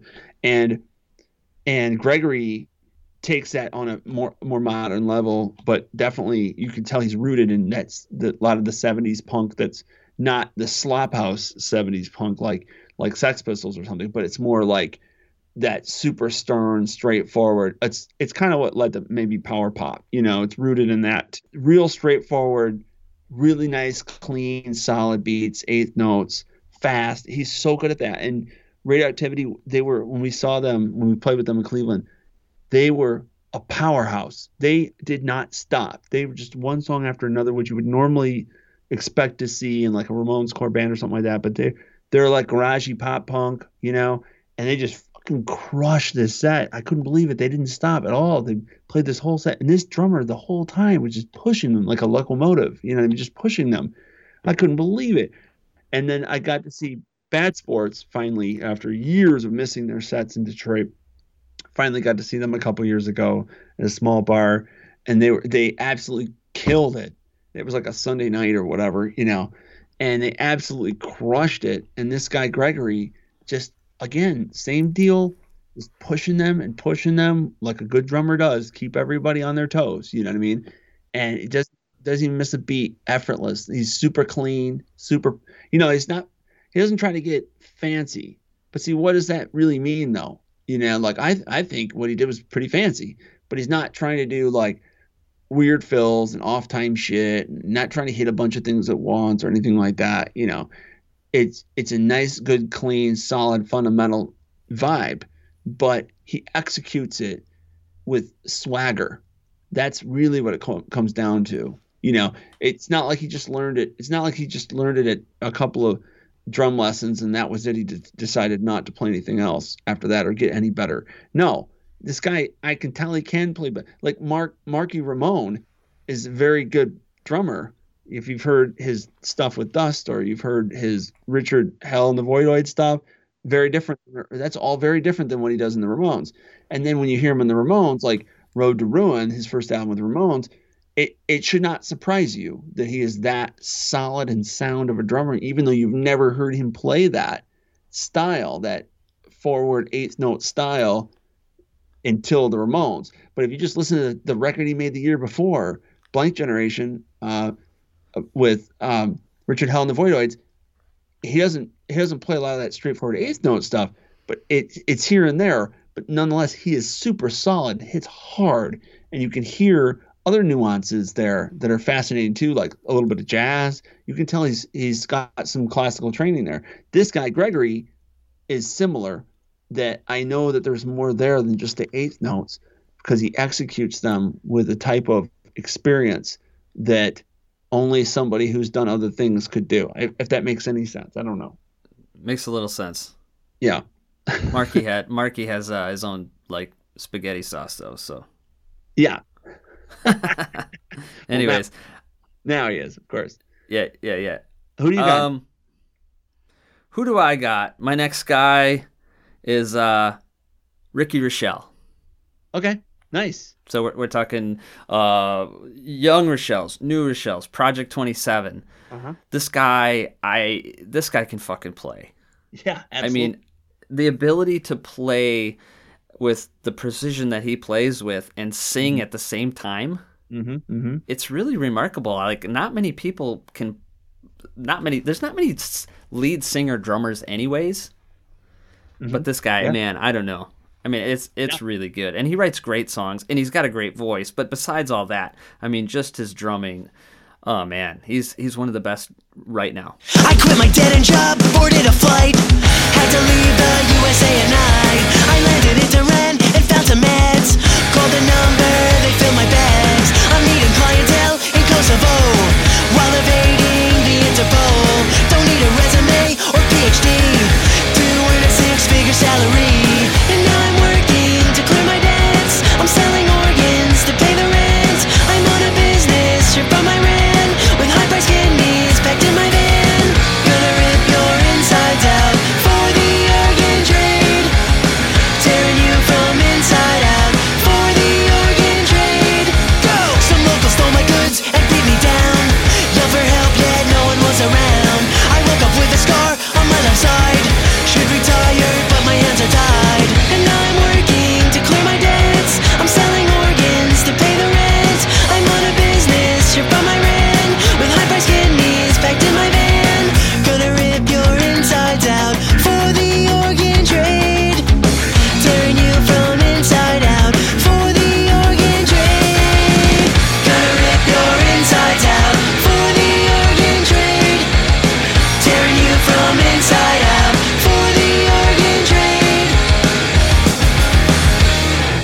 fun watching. I've played with him several times over the years.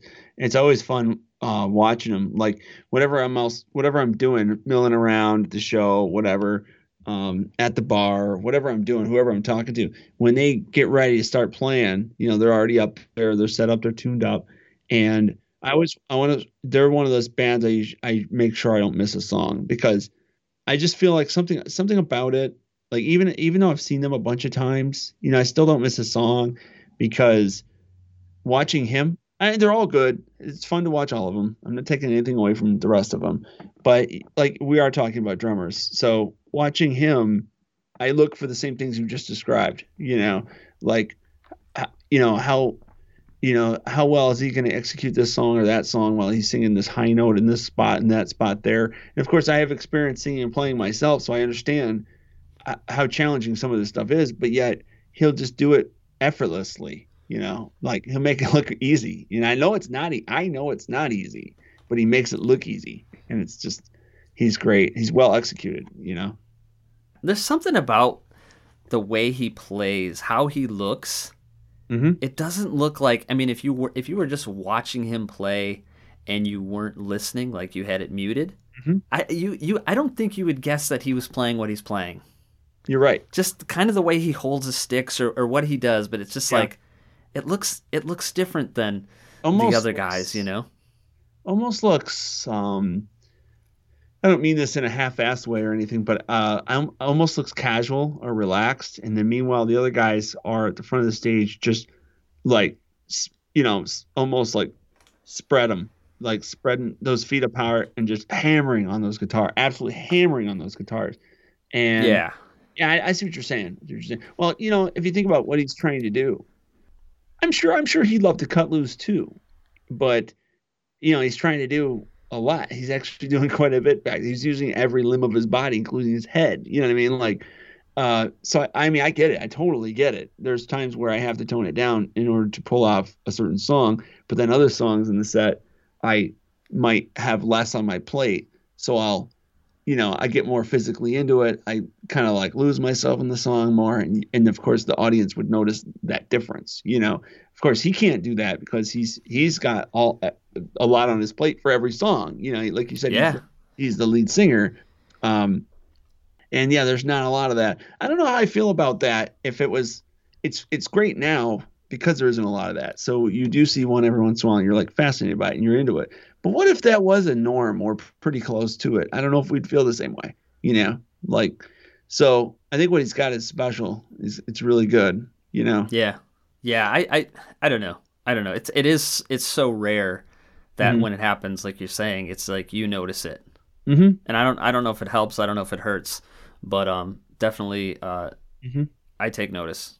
Oh yeah, So definitely. it, it's in a way, it's kind of like you know, if if there was a girl drummer in a band, you know, it just it Yeah. doesn't. There's not that many, so it's like, oh, there's a girl in the band. Does it make them any different? Not really. Does it No. make them better? Maybe not. Maybe doesn't Yeah. matter. But it's like you just notice that because it's just yeah. out of the norm right now. Yeah. And I'd love to see So- all of this. I'd love to see all of this change because if all of this changes and you have more lead singing drummers or more female drummers or whatever, you know, if it's it all represents more diversity is what it really means. And Yeah. that's what I would love to see. You know, just more diversity. I'd love to see go to uh, shows and see diversity up and down the bill. Meanwhile, you still have this uh, uniform vibe or style. You know, like they're all pop punk bands, they're all Ramones core bands, they're all here for the same reasons, and the crowd is here for all of them. That kind of thing. Meanwhile, within each one, there are nuances and there are subtle differences. Like that to me is the perfect lineup for a show. That to me keeps me engaged all night. Maybe I won't be spending half the time by the bar talking to somebody. you know what I mean? Maybe I will be pretty interested in everybody that gets on stage. And I have I, I have played shows like that before. And usually most of the time I walk away going, that was a fucking that was a good show. Like that was I paid attention to every band. You know, I'll be on tour, be bands I don't even know. But if it's this kind of a lineup and it's this diverse and this engaging and different, I'm I'm I can't wait to see who's next, as a matter of fact. You know, I'm like right there Yeah. front of the stage, give me a fresh beer real quick, take a piss, be right back, boom.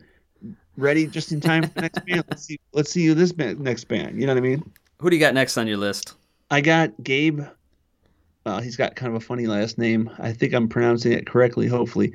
Ushery. Gabe Ushery. And he's from Horror Section and plays in Dan Vapid and the Cheats. And he actually he actually plays in several bands. That's the other thing too. I wanted to just say right off the bat that I may not remember everybody as everybody on this list. We're talking about drummers, so everybody's in a bunch of bands. I may not remember everything Oh yeah, everybody's doing. Um, I know he does some other stuff. I'm pretty sure Gregory Rutherford Rutherford does other stuff. Corey Richard, I know, does two or three other things that I forgot to mention as well. So, you know, um, that's just the way it goes, especially when you're talking drummers. So, uh, but Gabe Ushery, he he runs uh, Encapsulated Studios in St. Louis, uh, Missouri, and that's where the Putz recorded Rise and Shine. And we also recorded um, a new session there with a bunch of new stuff just a month ago, or maybe it was a little more than a month ago. Bunch of new stuff for a bunch of smaller releases that are going to be coming out over the next year or two. Um, and then uh, Hayley and the Crushers, the Jacaranda um, seven inch and the the new Church of Flag single. That stuff was also recorded at Encapsulated with Gabe. He's fantastic. Now he's on the list, uh, kind of like Corey Richard. He's a multi-talented guy. He can play guitar as well, and um, but I thought it'd be fun to have him on this list because um, he's also a really good producer. He's a really good uh, organizer. He's a, a sound engineer. He's a he's got this fantastic recording studio, which I I honestly believe it's like the spot right now. I really do. It's my favorite place to record, and um, it's just he's a he's a great guy. He's really smart, really cerebral, quiet, but um, but he'll let you know if you're fucking something up. no, but uh, I love him, and plus he also I learned something from him. He has like a dark approach to his drumming. Um, he plays bigger cymbals for like a darker sound, and Hmm. and he you is able to make that work not just make it work that sounds bad but i mean he actually turns it into a really cool trait for some types uh for some of these bands that complements the sound like horror section is perfect for horror section you know it's it is like arguably it's part of the sound besides Teflon Dave's voice. You know what I mean? Like it's part of the sound. If you were to change that, you would notice it. You would definitely notice it. And he kind of he kind of hipped me to that. So now I'm just sitting around waiting to to take that approach to something. I mean, I don't know if it would suit uh a Hayley and the Crushers recording or something, you know, but one day I'm going to do something. I'm going to have something there with Gabe that I'm working on and I'm to I'm to want to use this this kind of darker approach with the drums. His also his drums are, are big and deep and he hits hard and I feel like you can you can when you're listening to any of his recordings, even the Dan Vap and the Cheat stuff, you can feel his drums like you know you can feel it in your chest. It's great, and that's kind of how you need to. That's I think that's what you should do. You know, like a drummer needs to cut through, not dominate, but just cut through the wall of noise. Again, we are in a genre where you know guitars can get pretty loud pretty fast if you're not careful, and you know what I mean. So he does a great job of of uh, cutting through and he's a excellent guy. I had to put him on this list.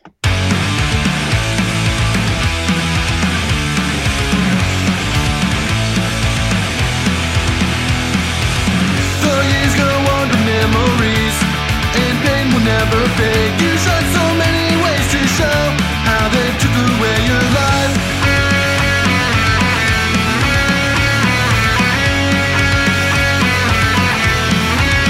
But I'm listening now. These drones and echoes reaching out to me.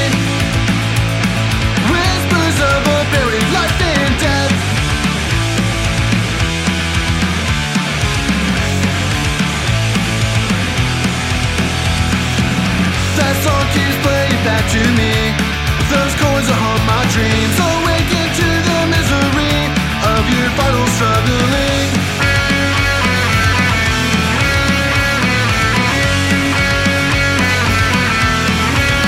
So I'm listening now. These rooms and echoes reaching out to me.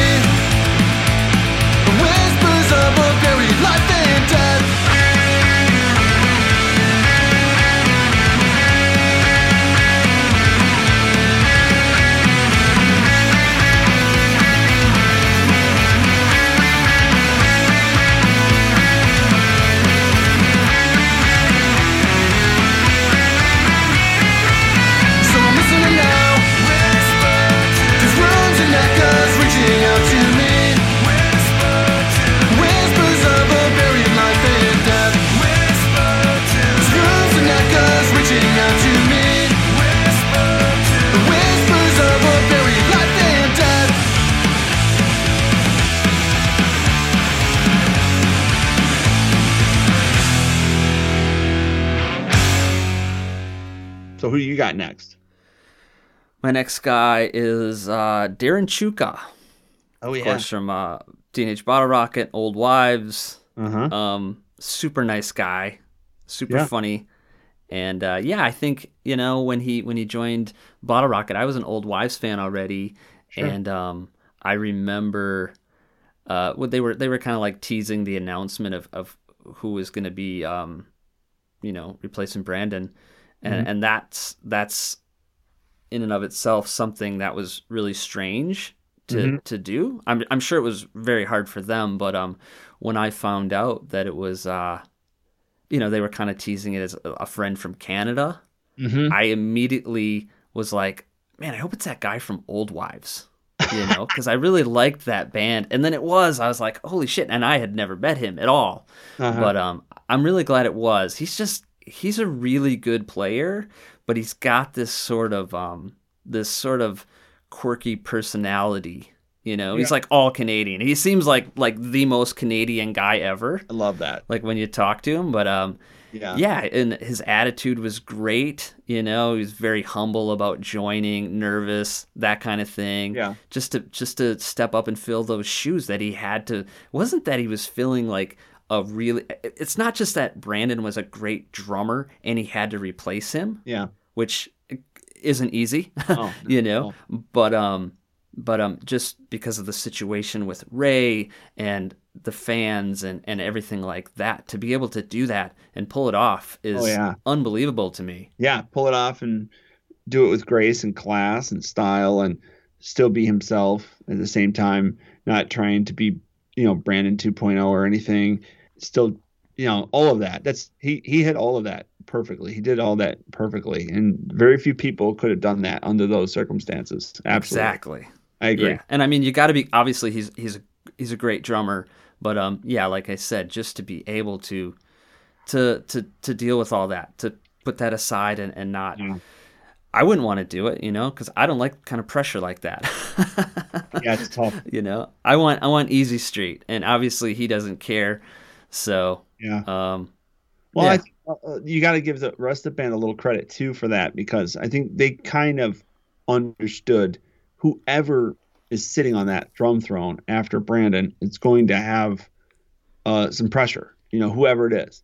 And so they're keeping that in mind with the choice of who it is, you know, and they want the person who's got the mindset we just described. But at the same time, they're going to go go to bat for that person if there's any any issues or whatever because it was their choice to put him there, you know. Yeah. Like yeah, you know, and uh, I think they made the right call. I, I really do. I, I think they did too. Like one thing that I really liked about their decision was that they weren't just they were looking for uh, the guy. You know, it wasn't like they could have got anybody. I mean, they were on fat. They could have just Yeah. grabbed some dude and and filled in for shows and stuff like that. But it, it seems like they they waited for the right time and you know and he totally fits like Yeah. he looks just like he looks the part Yeah. you know he acts the part it's not he's not the oddball guy out you know Yeah. No, it's great, and he's also not the the the guy whose name you always forget, and he's not the rotating guy. He's not like a different drummer every two or three tours. I'm glad that they took that approach. I'm glad. I mean, they could have easily just done a higher gun f- from there on out because you could arguably say that well, without without Brandon, then all all all the fans would care to see are the guys in the front now. You know what I mean? I mean that's that, you know you could say that you know, and it might still be the case, but I don't think so. I think, but I I honestly believe he he he Darren just kind of like you said he just he just kind of fits he fits right in, and now it seems like you know you go to see TBR and that's who you get. You're sat. You're very pleased with that. Like, okay, this is what I'm thinking of now. This is TBR now. This is great. You know, I think they, Ray and, and Kody and them and Miggy, they probably had that in mind when they were trying to figure out who to fill that spot. They, like you said, they wanted the guy, and Yeah. he is the guy. He's definitely the guy. There's very few people that could have been that could have been the guy. Yeah, there's probably tons of people that could have stepped in and you know played here and there like hired guns, but um, sometimes there's more important things than that. And that would that would have helped the band kind of get along, make some money or something like that. Whatever, knock down a few tours, kind of keep going. But how happy would they be? I think they know themselves pretty well, and they know that they wouldn't be happy with, a situation like that.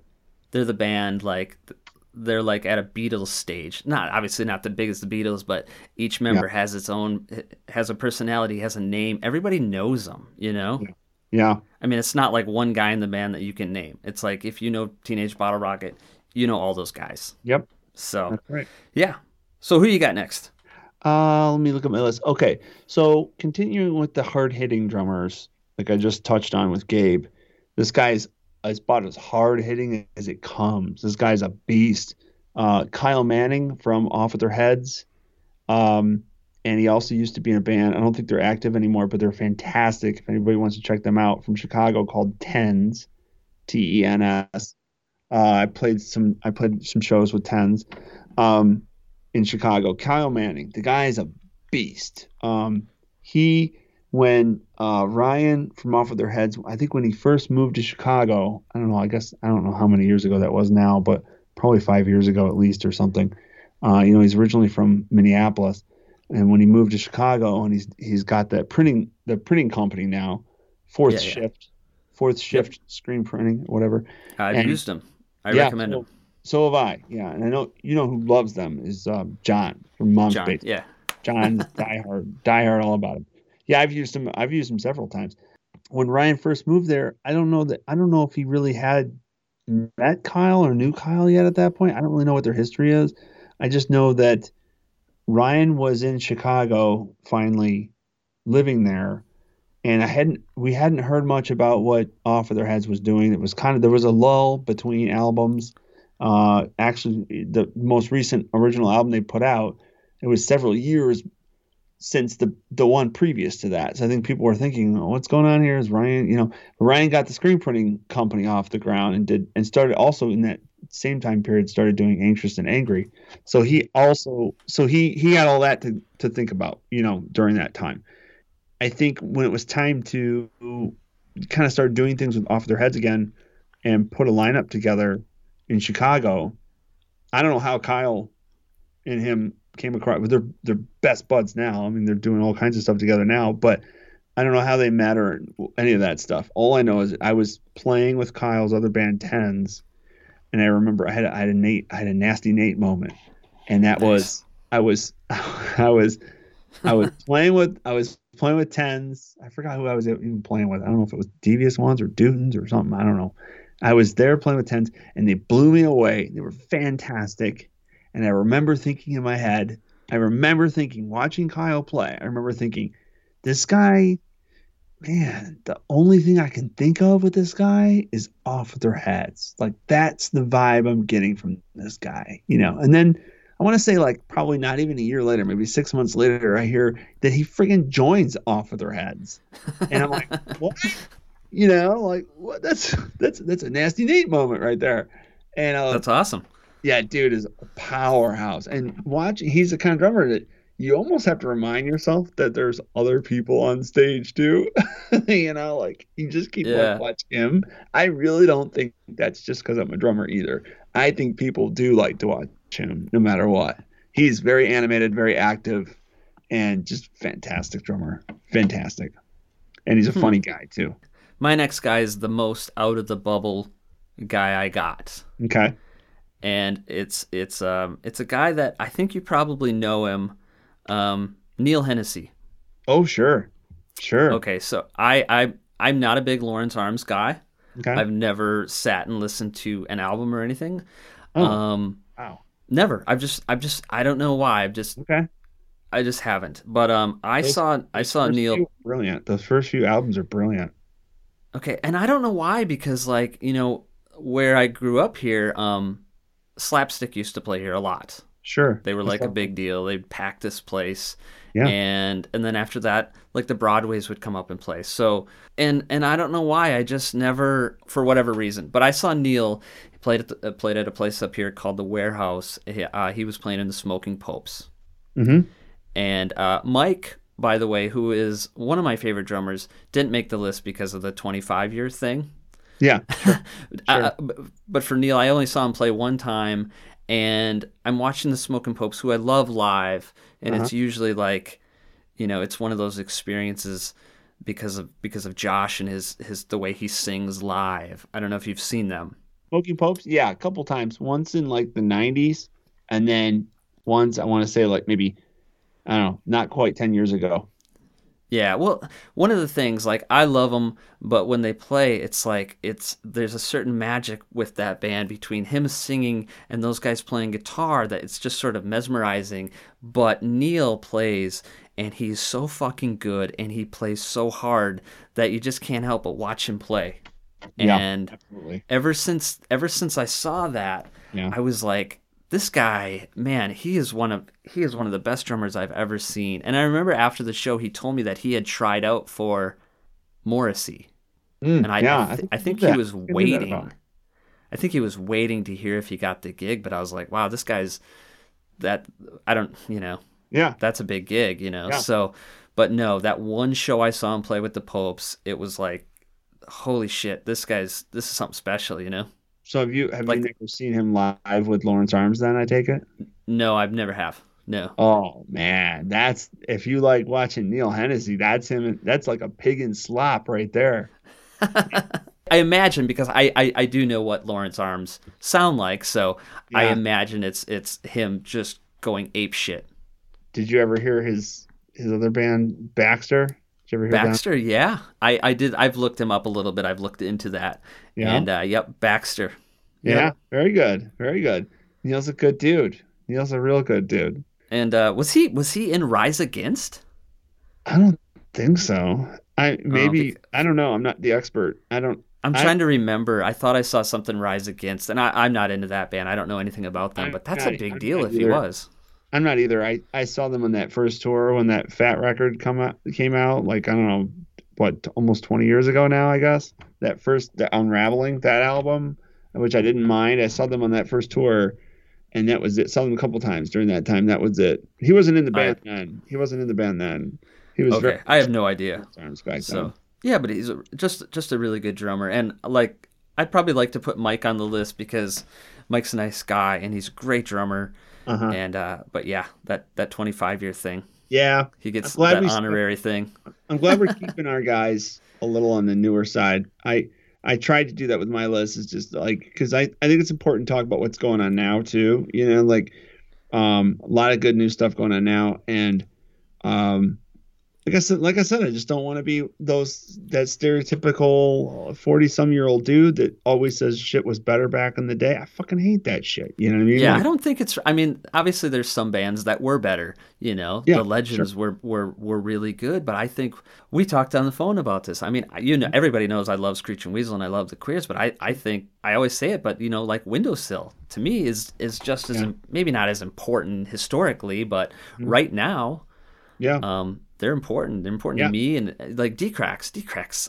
Can you imagine if Dee Cracks came out in '93 or '94? yeah, yeah. oh my God. Yeah. Well, the other, the only, the flip side of that argument, you can say that about a lot of bands, and you'd be right. But the f- only flip side of that argument is, you have to, rem- you have to remember 93, 94. There wasn't like the scene, the scene we talk about now, this bubble we talk about now. It well, it really wasn't a bubble. You know, it was a much bigger, Yeah. broader, wider thing. Oh, Plus, oh yeah, it was a big the deal. world, the world of punk too was not as secular as it is now. There wasn't so many there wasn't so many subgenres, you know. There was a handful, and that was about it. I used to hate the term I hate I actually now I hate the term Ramones core. I know I have to use it sometimes, but but back in the day I used to hate the term pop punk for the same reason. And I never I never used to think of like a Screeching Weasel or a Queers as a pop punk. I never did. Like in the 90s, never did. I don't even think that term really existed until the cheesy pop punk bands started getting big, like in the 2000s. Then that term kind of started getting used more and started being referred to on both sides as the old 90s style pop punk and, of course, the later douchey pop punk. You know what I mean? Yeah, yeah, I know what you mean. That became a thing. But in the moment, in the 90s, you're at the record store, you're buying the new uh, Parasites Rat Ass Pie LP, or you're picking up the new Pinhead Gunpowder or whatever. You know what I'm saying? You're not, you're not, you're not buying pop punk records. You're buying punk records. You're just gonna go to the store and go buy some records, buy some punk records. You know what I mean? That's it. You know, Yeah. You know what I mean? They're just more melodic. That's I know what you mean. Melodic. No, it's not the same thing as Total Chaos. But I, I never really split hairs. I'm like, well, one's like more hardcore, the other one's more melodic. Sometimes you're in the mood for this or that. That's it. Doesn't have to be more complicated than that. You know what I mean? I know what you mean, man. Uh, you know, I, I when when this when this podcast started, there was a thing with Ramones core, and I was like, fucking hate that term. You know, I just I just don't like it Yeah, I, I don't like- because because people people call Screeching Weasel Ramones core, and I'm in the camp of Screeching Weasel doesn't sound like the Ramones at all. you know, you know. Yeah. I mean, they're they're they're there's way different, but I mean, it's just you can tell their influence. But yeah, I hated that term. I've kind of come around on it, you know, because Yeah. you, sometimes you have to use it, and it's like, well, it does make sense for certain things, so yeah. you know, and then you, you just start throwing it around a little too loosely. Sometimes that's the problem, you know. Where Well, it's like it's like Chicks Dig It. Chicks Dig It is not a Ramones core band, you know. No. Well, I think that we saw the same thing happen with the term pop punk, and now it's so far into its existence that we've accepted it. But at Yeah. one point, at one point, I was I was making the same observation about the term pop punk, thinking, you know, you motherfuckers are you are throwing that shit around way too loosely. Now we got bands like you know, newfound glory and simple plan, they're pop. Fuck you. You know what I mean? And then all of a sudden, but but then from there, when that stuff gets huge, and it did, and that shit was all over the radio, and there was tons and tons of clone bands like that. Then you can't control it anymore. Then you know, Rolling Stone is using the term. Then fucking you know, everybody's using the term. Then uh, at that at that point, it was like I I hadn't really accepted the term yet as pertaining to like you know lookout type stuff or whatever i hadn't really fully accepted it at that, that point I, I still was i still thought it was i was still uncomfortable using it in terms of you know that and then at some point i did the same thing you just described i kind of just came around on it because uh, now at that point it was like there were so many subgenres with punk that was like well i want people to know sort of what i'm talking about when i say when i'm talking about the queers or Yeah. something or parasites or be- uh, termites or something like that. Uh, so I might say like I might start saying like 90s pop punk. You know, okay, well that's good enough. That that gets the idea across. You know, I still hate that I say that, but you know, whatever. It is what it is. But that doesn't that doesn't really pertain to a lot of these newer bands now. So that that's where like Ramones core comes in, and of course using it loosely comes in. You know, so Yeah. whatever. Yeah. So who do you got f- next? All right. Well, next up, continuing with the Chicago deal, like with Kyle, also from Chicago, uh, Mary Rose Gonzalez. Uh, first uh, chick on my list so far. Remember, I'm not really going in any order, so I there's no order to any of these. I'm just stoked on all of them. Uh, Mary Rose Gonzalez plays in a band called Mystery Actions um, in Chicago, and she is fantastic. Um, I remember the first time I saw her play, it was 2013, and I was on that Lady and the Monsters tour that I told you about. And we played Chicago with Mystery Actions. And they were a new band at that time. They were kind of uh, loose. They were pretty loose. Um, and I remember seeing her sit down in her kit. She's a she's a tiny little thing too. She's a little uh, firecracker, you know. And she'd sit down in her kit. And she'd hold the sticks almost like like awkwardly, you know, and she'd sit at the kit a little awkwardly, almost like it was going to attack her. So she was a little, you know, gun shy or whatever. And none of this was this was just little nuances. I'm not saying this is actually how she felt, but these were like little things that I noticed from the body language, you know. And man, dude, as soon as they started playing, as soon as she started playing, whatever all of that was, if it was anything at all, was gone. At that, she immediately took control. Immediately took control, and I was so impressed. I was like, "Whoa, whoa!" First of all, it taught me a bit about myself. Don't judge somebody on the way they drum they they hold their drumsticks. you know, but you know she she held it like like a kid in in class. You know, that's just learning. You know what I mean? But Yeah. man, did she rip! And then ever since then, you know, that was seven over seven years ago now. Ever since then, I've kept an eye on her over the years, and we're friends. You know, we're buddies. I wouldn't say we're don't, we're not super friendly or anything, but like you know, we know each other. We've played shows together and stuff. We've we've talked a little bit here and there. She's really nice, but I've kept an eye on her and the band really, and seen them and taking great pleasure in seeing them develop over the years. And they're now, dude, they are so good. They are so freaking good. Like, wow. I played um uh with them. Devious ones played with them uh when we were in Chicago a couple years ago. We we did we backed um Nikki Corvette for like an outdoor festival. Oh, And nice. yeah, we were her backing band, and she headlined, and the fest, but the out this outdoor festival was done by like eight or nine o'clock, something like that, and we played like the last set of the night was like an hour of Nikki Corvette or whatever, so we played that, and then we hustled over to uh, Liars Club, and we played the official after party of the fest as Devious Ones. I mean, Nikki came and hung out you know, she was there hanging out and stuff. But we we played. It was a Devious One show essentially, you know, and Mystery Actions played that with us, and man, wow, dude, I think that might have been my first time seeing them since 2013, like actually seeing them live.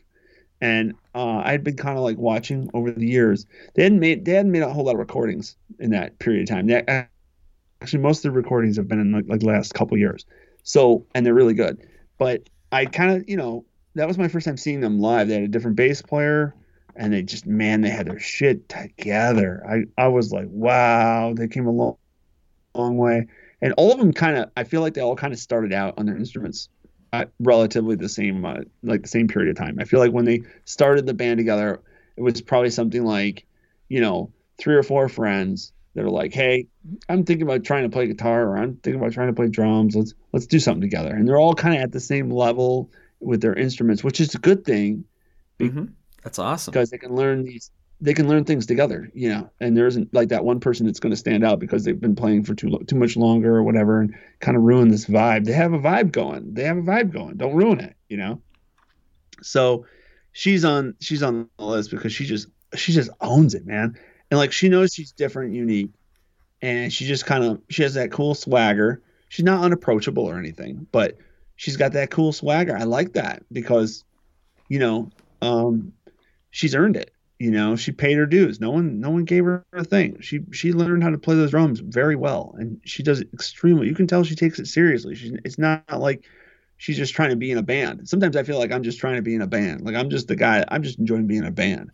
But like she, you know, so you know, that's just sometimes I just want to be the guy in the band. You know, and but she's like serious. She, you know, you can tell she, you know, like there might be some part of a song they were writing that got her all hung up on something and it ate at her. I know the feeling. It ate at her. She went home, worked it out in her head. She was gonna fix this. She was gonna make sure she could play this, this weird spot, you know, or whatever.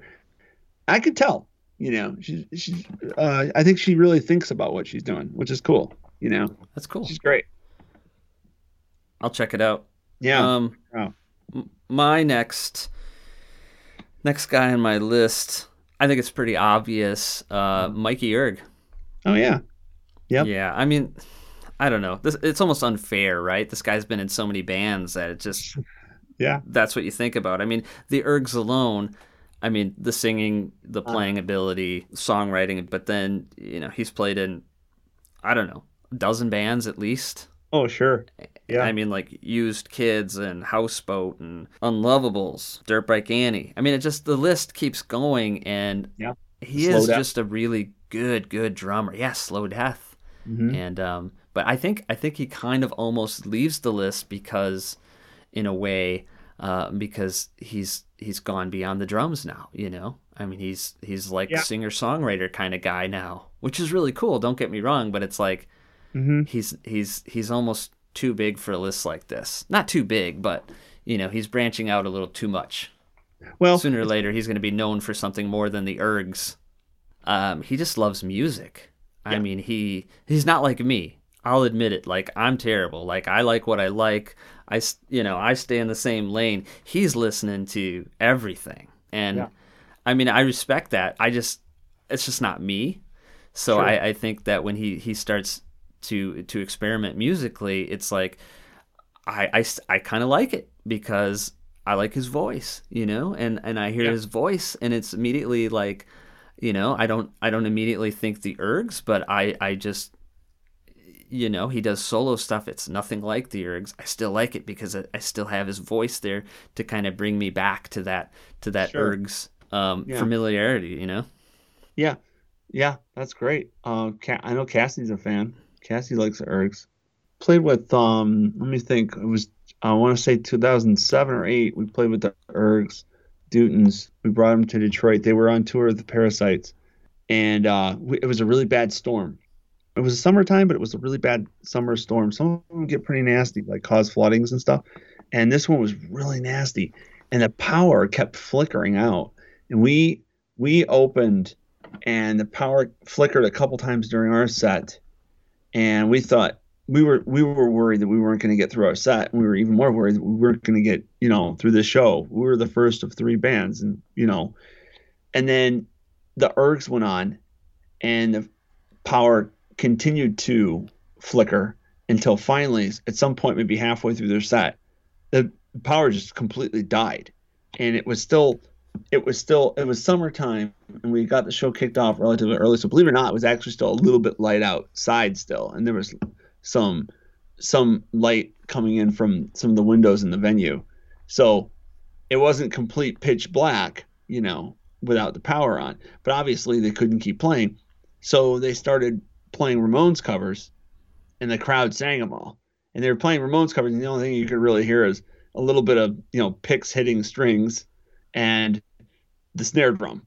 You know the the bass drum and the snare drum. You know, and the guy's just you know, and, Mike, he's just hitting them a little softer now. That's all. You know, they kind of made it like this impromptu you know, uh, I don't know, you want to call karaoke style. You know, they're playing songs songs everybody knows to keep everybody engaged, and it worked. It was brilliant. It was a lot of fun. Power eventually came back on. I don't know if they were able to finish their set, but I know that Power came on and Parasites did their whole set with no problem. But that was that was a great experience. That was like maybe 2007 or something like that. They kind of did it even in blackouts thing. Yeah, yeah. yeah. That's cool. That's my buddy Brad right there. Brad's a good dude. Um, so, who do see. you got next? Okay, next up I got um I don't know how to pronounce his last name. I'll try it, but I might murder it. Um Patrick McAckney, or it might be McEachny. It's spelled like the word each, but I think it's pronounced Acne. McAckney. Uh, Patrick from Corner Boys, and he's also in a band called Chain Whip, and he's from Vancouver. And it's great because this guy, all right, so this guy, he's like this little skinny dude, and he, man, you listen to Chain Whip, this guy's savage. Like that, that band is fucking sweet. Like they're hard, they're a hardcore band. Like I think they're a real hardcore band. Like when you listen to them, you'll know what I mean. Like early '80s, like DC type shit, right? Okay. Like, to me, that's like the real deal. You know, that's they're real. They have that vibe to them. You know, nothing. They're not trying to like. They're not tuning in drop D or any shit like that. You know, they're not. they don't have like compressors and stuff like that. They don't have all this digital amps and stuff. None of that shit. You know, it's it's 100% like real deal, organic. I love it. And then on the flip side, he does Corner Boys, super catchy, garagey power pop stuff. And it's the same guy. It's Patrick playing drums for both, and it's a great example of. I think we you kind of touched on it a little bit with some people, including me and some of the other people we were talking about, of having range, a drummer that has range, and Patrick has great range, and I like seeing that out of him. And he, he um, I remember, I think it was, uh, might have been, I don't know, I think he started Corner Boys first before he before Chain Whip, and I remember he posted this picture of a classic 70s, it might have been 60s era, all white. It was beautiful, all white, like old school, total Tommy Ramone Rogers drum set. I'm like, wow. And he just bought, he just got it, right? he was so excited. I remember seeing this picture. I was so, I was excited for him. And I was like, man, I'd fucking love to have that drum set, you know? And Yeah. he he was so stoked. It was like literally it was white. We've seen Tommy Ramone play the white Rogers, and Yeah. it's like iconic. I'm like, Where the fuck does this guy get this drum set in Vancouver? You know what I mean? Like, what? This bastard. And I'm like, man, damn. That's like probably the last one left, and he's got it. And I remember thinking, oh man, what's he gonna do with that? I don't know. And I'm like bummed out, right? Well, then he he starts as the years go by. This was many years ago. As the years go by, these two bands of his just get cooler and cooler and more prolific. And now, Chain Whip, they're they have an album called 14 Lashes, and it's selling really well. And they've got a lot of buzz around about them. But he he plays that fucking Rogers drum set for both of them, and he fucking like I mean just punches it. Like I'm like wow, this skinny little dude, man, he's he's got some attack. He's very impressive. He's very impressive. So you should check out Corner Boys and Chain Whip. I think Cassie likes Corner Boys too. I'm just keeping track here. I'm starting to figure out that that she's getting me into a bunch of bands. there you go. She's, she's over in the bed sleeping. I think. I don't know. I'm trying to get her engaged, but it's like two. It's like after two o'clock in the morning here right now. Yeah. Anyway, yeah, Patrick Corner Boys Chain Whip. Check him out. All right, here's here's a guy that he's an Italian guy, another Italian guy, you know, so you know he's gonna be fast, right? Yeah. Um, uh, it, it I don't know what you call him, Luca, Luca Bubblegum, Mingu Bubblegum, but um, Yeah. that guy from Yeah. the Teenage Bubblegums, this guy can play so fast. He's got like a really good case of blurry arm. You know that Yeah. when he plays, it's like it looks like it's it's camera trickery. Yeah. Like you can't play that fast, but he does, and it's amazing. yeah. I don't know how, you know. I mean, the band is like a- another guy when they're playing. It's like you can't help but just watch him play Yeah. Because of that. It's like, and he's so precise with it too. Like it's not sloppy. It's he's dead on. Yeah. Eh, I don't know how he does it. That's amazing, man. I'm Yeah, not. You know, I love watch. I love watching guys play that. Now, don't get don't get me wrong. I think there's a point where, some points where it becomes a distraction. But if you have the right music, it, there's no reason for that. If you if you have good songwriting, and the rest of the band has a good presence, then it should be pretty even all around. You know, and, and maybe then I will admit if I'm watching the drummer still more than everybody else, it's probably because I'm a drummer. All right, so I'm willing to bet that it's yeah, pretty exactly. equal. Yeah, it's pretty equal with everybody else watching. You know, the rest of the crowd's probably enjoying it as a whole, which they should be. You know, so maybe I'm just being the the you know the drummer, the nerd. Okay, but but I, I you know I I can't help it, man. I know exactly what you're talking about. As soon as you find somebody like that, you just love watching them play. Like I was just talking about Kyle Manning that way.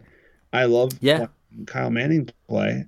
You know, I feel tired after I watch him play. I'm wore Yeah, out. no. wore out, you know. with with bubblegums i mean yeah it it seems like it might be distracting but you also have you know you got two people up front switching back every i mean every song is dual vocals Yeah. and, and Allie's this this little woman with like this Yeah. big bass and she's totally rocking out and it's like you can't help i mean they're all having fun love playing it looks like and Yeah. it comes through but yeah that guy man to keep up Oh, I- sure. it's just amazing that he can play like that Absolutely.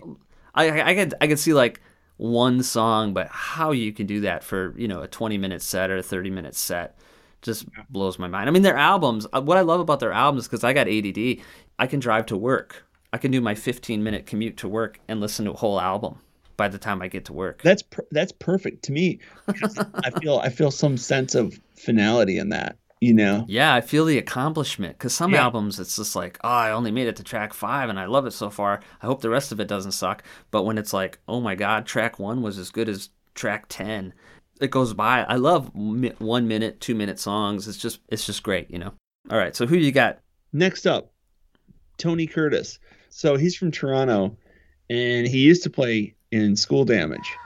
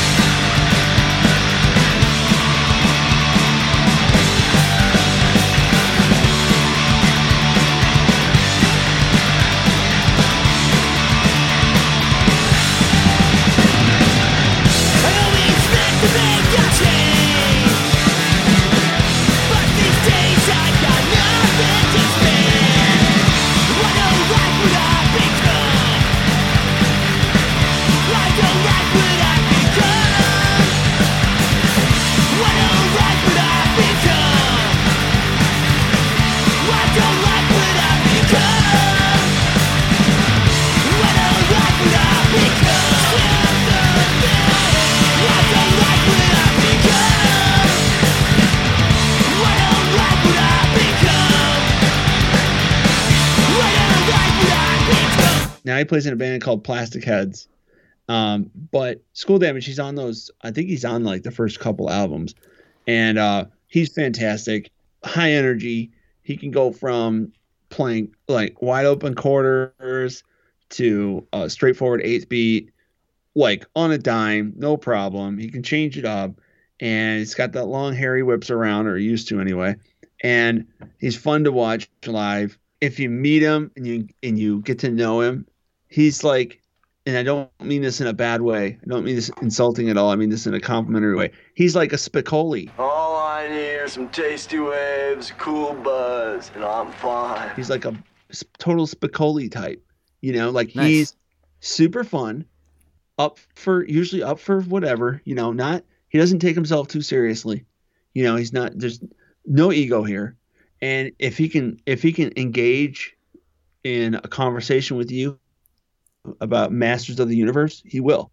You know, like he's like the biggest Masters of the Universe fan I've ever met Nice. you know he's like one of those toy guys you know and he's got all the toys you know and it, he is so full and it and it and it worked ex- that personality worked extremely well with uh the the rest of the band school damage at the time because they're all the same way so they're all super fun band to hang out with and tony is like right in there fit right in with that i, I i'm pretty sure everybody's all still friendly you know i don't think there's anything weird or anything or any bad blood or anything but uh, I I think Brad from School Damage had told me a little bit a while ago. It was a maybe a year or two ago when it happened, but uh, but I don't remember it being like a negative thing or anything. Um, but he's a lot of fun. Tony is a ton of fun, and I've had him at my house a couple times. I've had I've booked School Damage in Detroit a couple times. They're always a blast. I've played um, the Putz toured with School Damage up in Canada back in 2015, and uh, that was a blast. They they they set us up with like a bunch of shows. They we didn't have to worry about a damn thing. They set us up in Toronto. They set us up in Ottawa. Montreal was like a whole a whole you know slew of of Canadian shows on this tour. We were it was a bigger it was part of a bigger tour. We were doing like we went down to the East Coast and stuff too. They put together this whole like Canadian leg for us to play with them the whole time. And it was fucking blast, dude. I couldn't. I did, those guys are so much fun, but at the same time, they're not knuckleheads. You know, we all know fun guys that can't keep their shit together. This yeah. is not this, this is not them. They've got it in control on both fronts. And um, Tony Curtis, great drummer, School Damage, Plastic Heads. I highly recommend you check them out if you don't already know. School damage is great. Yeah. My number three is uh, Wisconsin dude, Okay. Johnny Mickelson from Jetty Boys.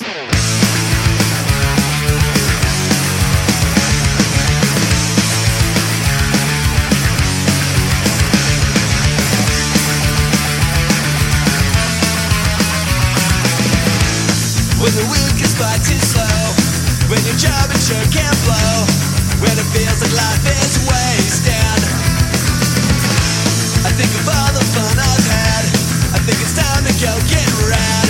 I think it's time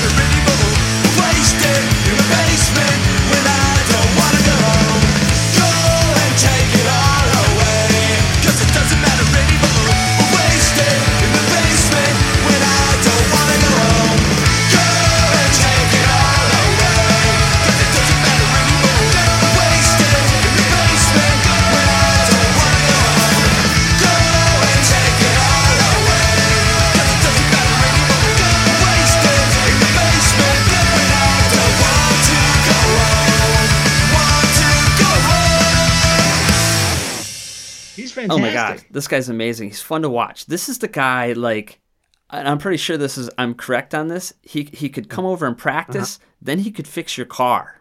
And then and then Yeah, he, yeah. he looks like he could probably take you on in like beach volleyball too. Yeah. You would just think like, man, like, I mean it looks like a, you know, like he's a quarterback guy. But he's like a car guy Yeah. and he's a big hockey dude. he can drum like oh my god, he's so good and he's fun to watch and he can sing, dude. Yeah, he's got it all. He he really is like the whole package. He is. He's got it all. Yeah, and he's in the best Wisconsin band there is, and um, and he's a nice guy too. So Yeah, I think I met I met him about ten years ago. Good dude. Good dude. Him and I tell you what, watching him and Eric on Oh, yeah. bass is great. I feel like I feel like they uh, like like a good a good rhythm section of a band.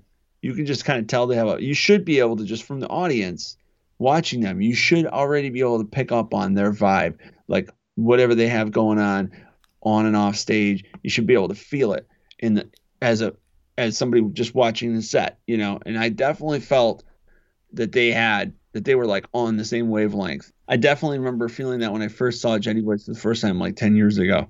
And I was like, yeah, these these guys are legit.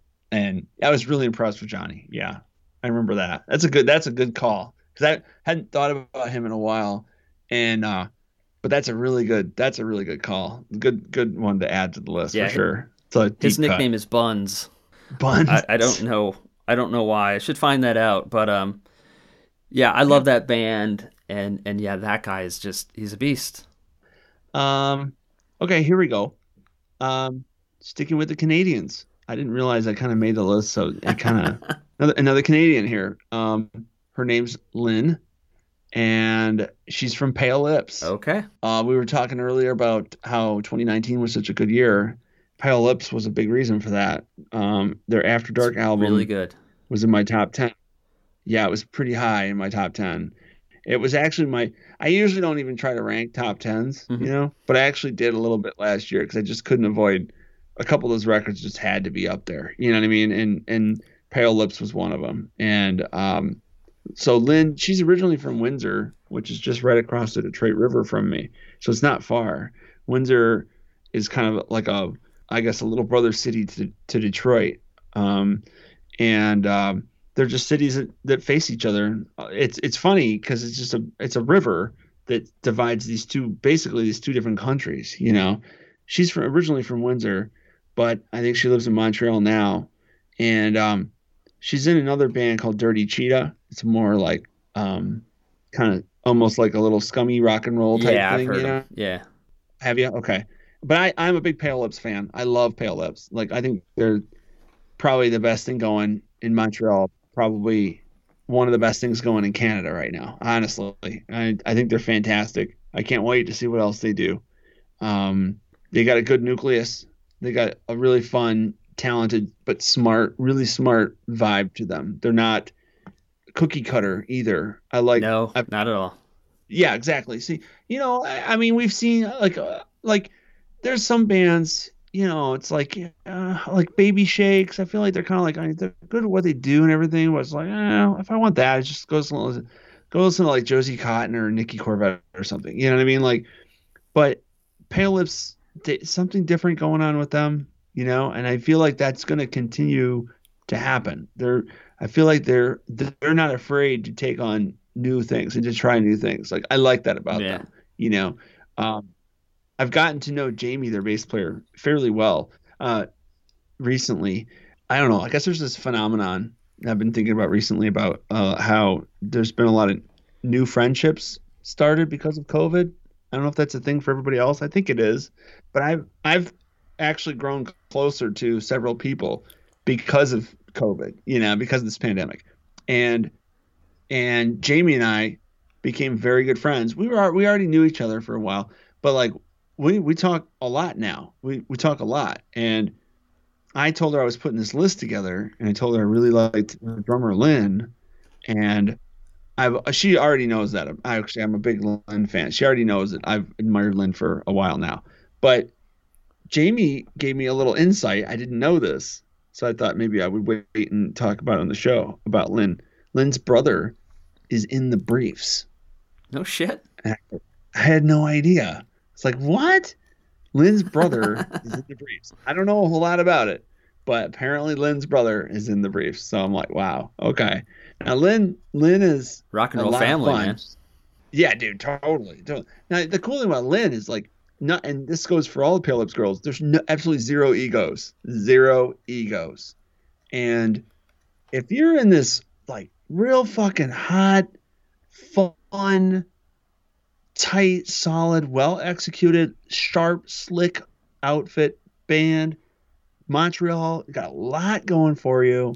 I can see in a lot of cases there might be an ego or two. Man, all these chicks are super fucking cool. Super cool. They're grounded as hell.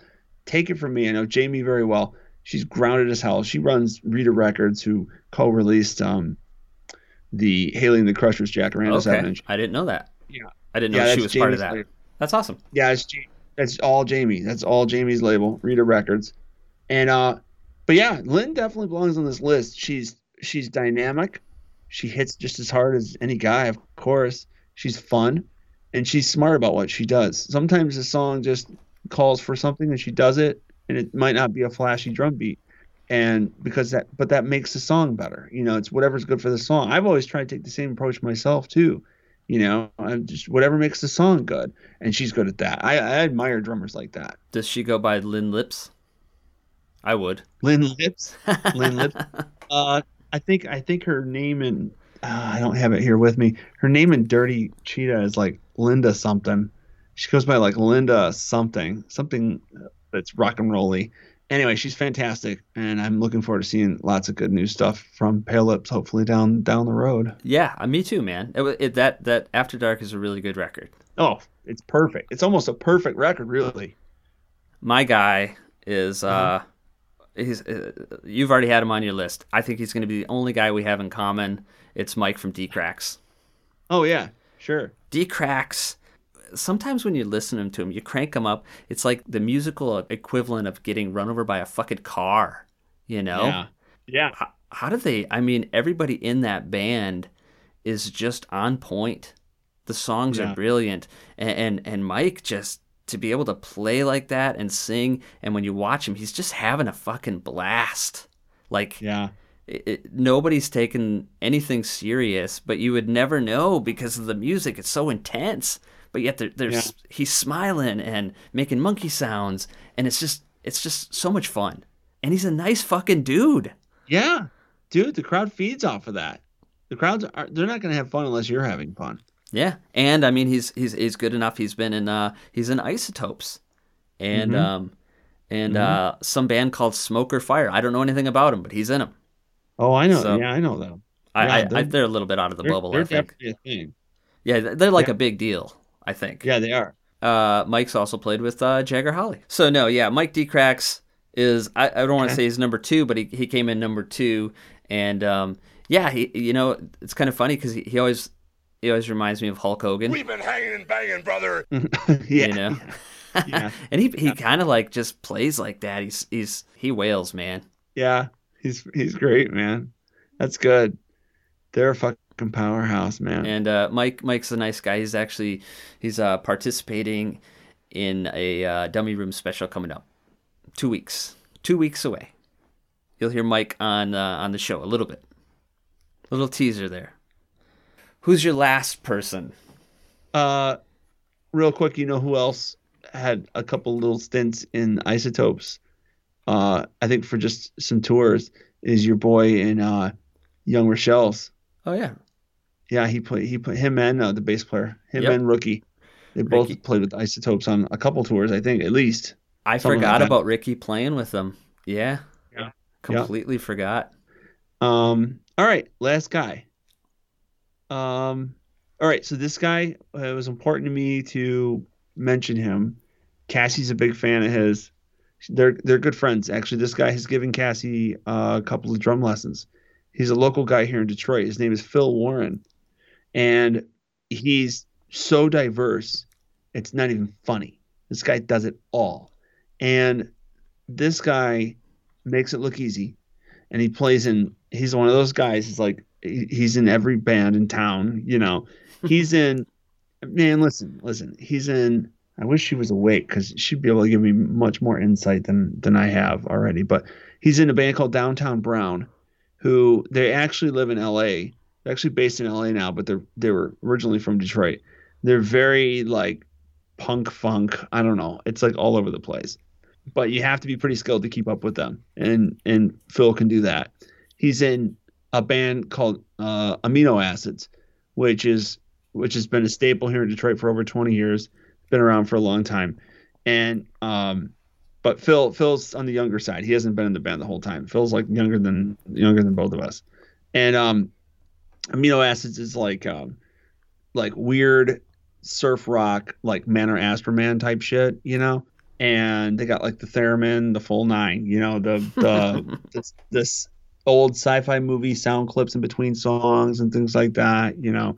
Uh, and they they they wear like masks and stuff. You never see who they are and stuff. It's a whole it's a whole production. It's really cool.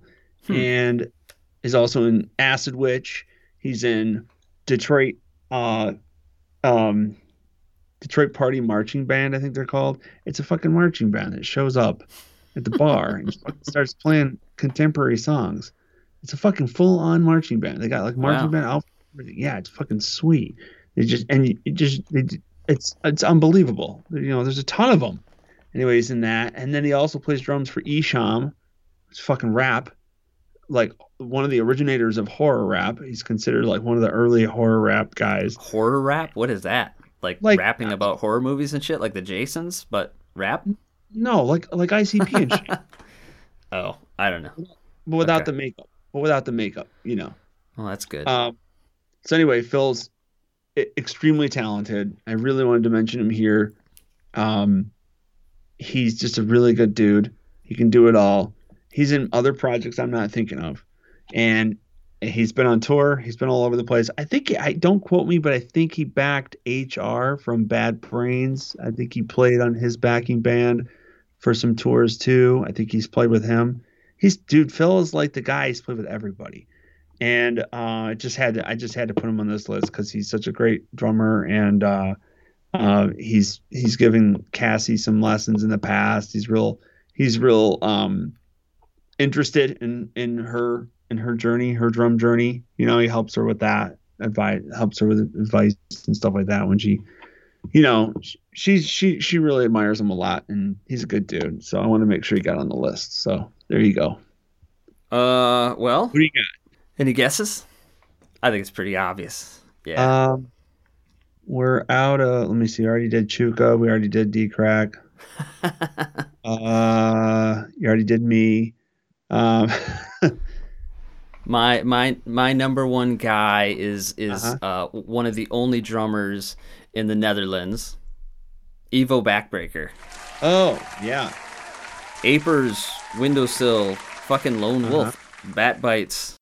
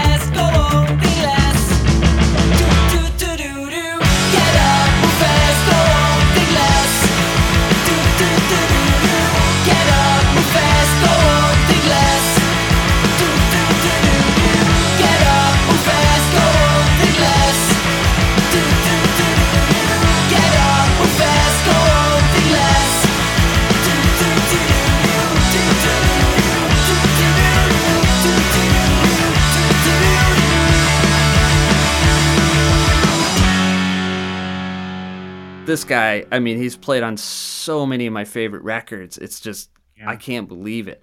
Like I said, he's been involved with so many of my favorite bands over the past like 10 years, you know? I mean, Apers were before that, you know, which is something special on its own. And that says a lot because he, if he's the common denominator between all these already great bands, that says a lot, you know, about him. Yeah, it, he's like he's like the Dan Panic of over Mhm. there, you know. I mean, he just Yeah. plays on, on so many of these class, and he's in Giant Eagles, so Yeah. very relevant. He's, been- this guy's been relevant for the last ten years, like Oh, every year, you know. Um, just just a solid fucking drummer. And, Fantastic. uh, yeah. yeah. Um, he's the guy for me.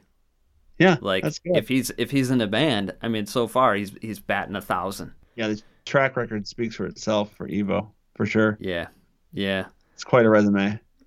Yeah, man. So let me ask you. Okay, so some of the guys, um, we don't have to talk about them much, but some of the guys that probably would make an overall list. Um, Uh. Bill Stevenson, of course, Descendents. Dan Panic, um, Uh-huh. Manuel from the Manges. That guy Oh, can fucking you play. know, I struggled with this because I really wanted to mention him, especially because they have that new album out. But I understood we wanted to keep it to. I, I was in favor of keeping it to, to newer, younger drummers. But yeah, Manuel was the only one I was kind of like really gritting my teeth about. Like I really wanted to talk about him because that that new Manges record is incredible. yeah, yeah, yeah. He he is something special too. He's really fun to watch live. Yeah. Oh yeah. Yeah. Saw them in Fort Wayne like ten years ago. It was packed. It was so good. It was unbelievable. Who else you thinking? I. I, I, I like a guy named uh, Spot McRackin. You know Spot? I, I know of him. He's listen. I, I I've slept on the McRackins for a long time. Okay. I still haven't really dove into them. You know, I know I know of them. You know, I just have yet to really dive into them. I should probably just do that because everybody loves them. So I, I need to. You're diving into a, a fucking ocean there. I mean, Yeah. there's so much material. Start start with Exit, dude. Exit's a really, it's it's a great album. Yeah, I will. I mean, it's it's probably it's it's definitely my favorite album, but sonically it's really good. Songs are great. Um, it represents the band's catalog pretty well. But Okay. Spot's been in the band. He wasn't original to the band, but he's in the he's been in that band for a long time. Uh-huh. And uh, he he comes from like an '80s, like a late '80s like hard rock scene too. Oh, and in Canada too, nonetheless. Yeah, he was actually in a band called uh, Pretty Boy Floyd, but Oh, okay. not not the American Pretty Boy Floyd. Yeah, Apparently, there's two of them, Yeah. and uh, he was in one of them. That guy can play. He, he's a great singer too, Okay. and um, yeah, but he he he's definitely over that that 25 year mark. So Oh yeah, yeah, yeah. There's a lot of good ones, I guess. You know, I'm inspired by a lot of the same ones that everybody else is. But uh, when I was when I was a teenager, I really liked Strung Out, and I wrote Jordan Burns from Strung Out, who's an incredible fucking drummer. I wrote him. I wrote a letter to him, and when I was about 17 or 18, and um, he wrote me back, and he not just wrote me back, he called my house. whoa, like, what? And I wasn't even home when he called. My dad was home, and of course, my dad talked to him. You know, spent a few minutes just rapping with him. You know, and then I don't know, a few weeks later or whatever, a package shows up with all this cool merch, and it's all strung out stuff. And he was like, "Thanks for the kind words," and wrote me a nice letter. And he's like, "Just keep doing your thing, drumming," you know. And and I'd only been drumming for about eight years at that time, and I know it's that's it sounds like a while, but it's like 32 now, so eight was still kind of new. You know what I mean? yeah, Like, yeah, yeah. You know, but he was like really supportive, you know, and they're like That's cool. could- it was a yeah, it was like they had just put out that Suburban Teenage Wasteland Blues album, which is incredible. I was so into that album, and I saw them a couple times during that during that period, like mid '90s, and just it was fucking great. And and then to this day, he's not in the band anymore. He actually just he actually just quit, or I don't know if he got quit or fired. There's two sides to that story. I won't even go there, but and that was only like recently. That was like a couple years ago. But he was in the band up until then. All right, man. I think we're just about done, aren't we? It's getting kind of late. It's later for you. Yeah, it's two forty-five in the morning here. All right, man. Well, thanks for having me on the show. I really Yeah, come back sometime though. Yeah, definitely, definitely. Try to get another creative topic going. I got a couple ideas, you know, but um, I got a I got a yeah. phone full of ideas, man. I'll definitely um, yeah, come Thanks. back next year sometime. All right, dude. Well, it's fun talking, right, fun chatting, Yeah. all right, dude. and uh, I'll be in touch. And um, Good. I don't know, we'll cross paths down the road. Absolutely. Let's do it again. All right, brother. Take care. All right, you too. Bye.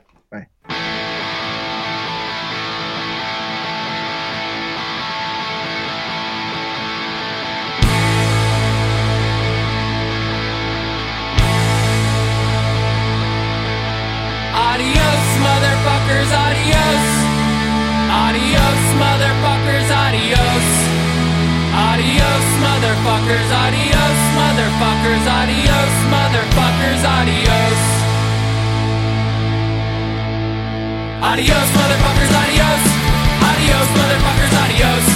Adios, motherfuckers, adios, motherfuckers, adios, motherfuckers, adios. Adios, motherfuckers, adios. Adios, motherfuckers, adios. Adios, motherfuckers, adios, motherfuckers, adios, motherfuckers, adios. And to think there was a time when I actually thought you were cool.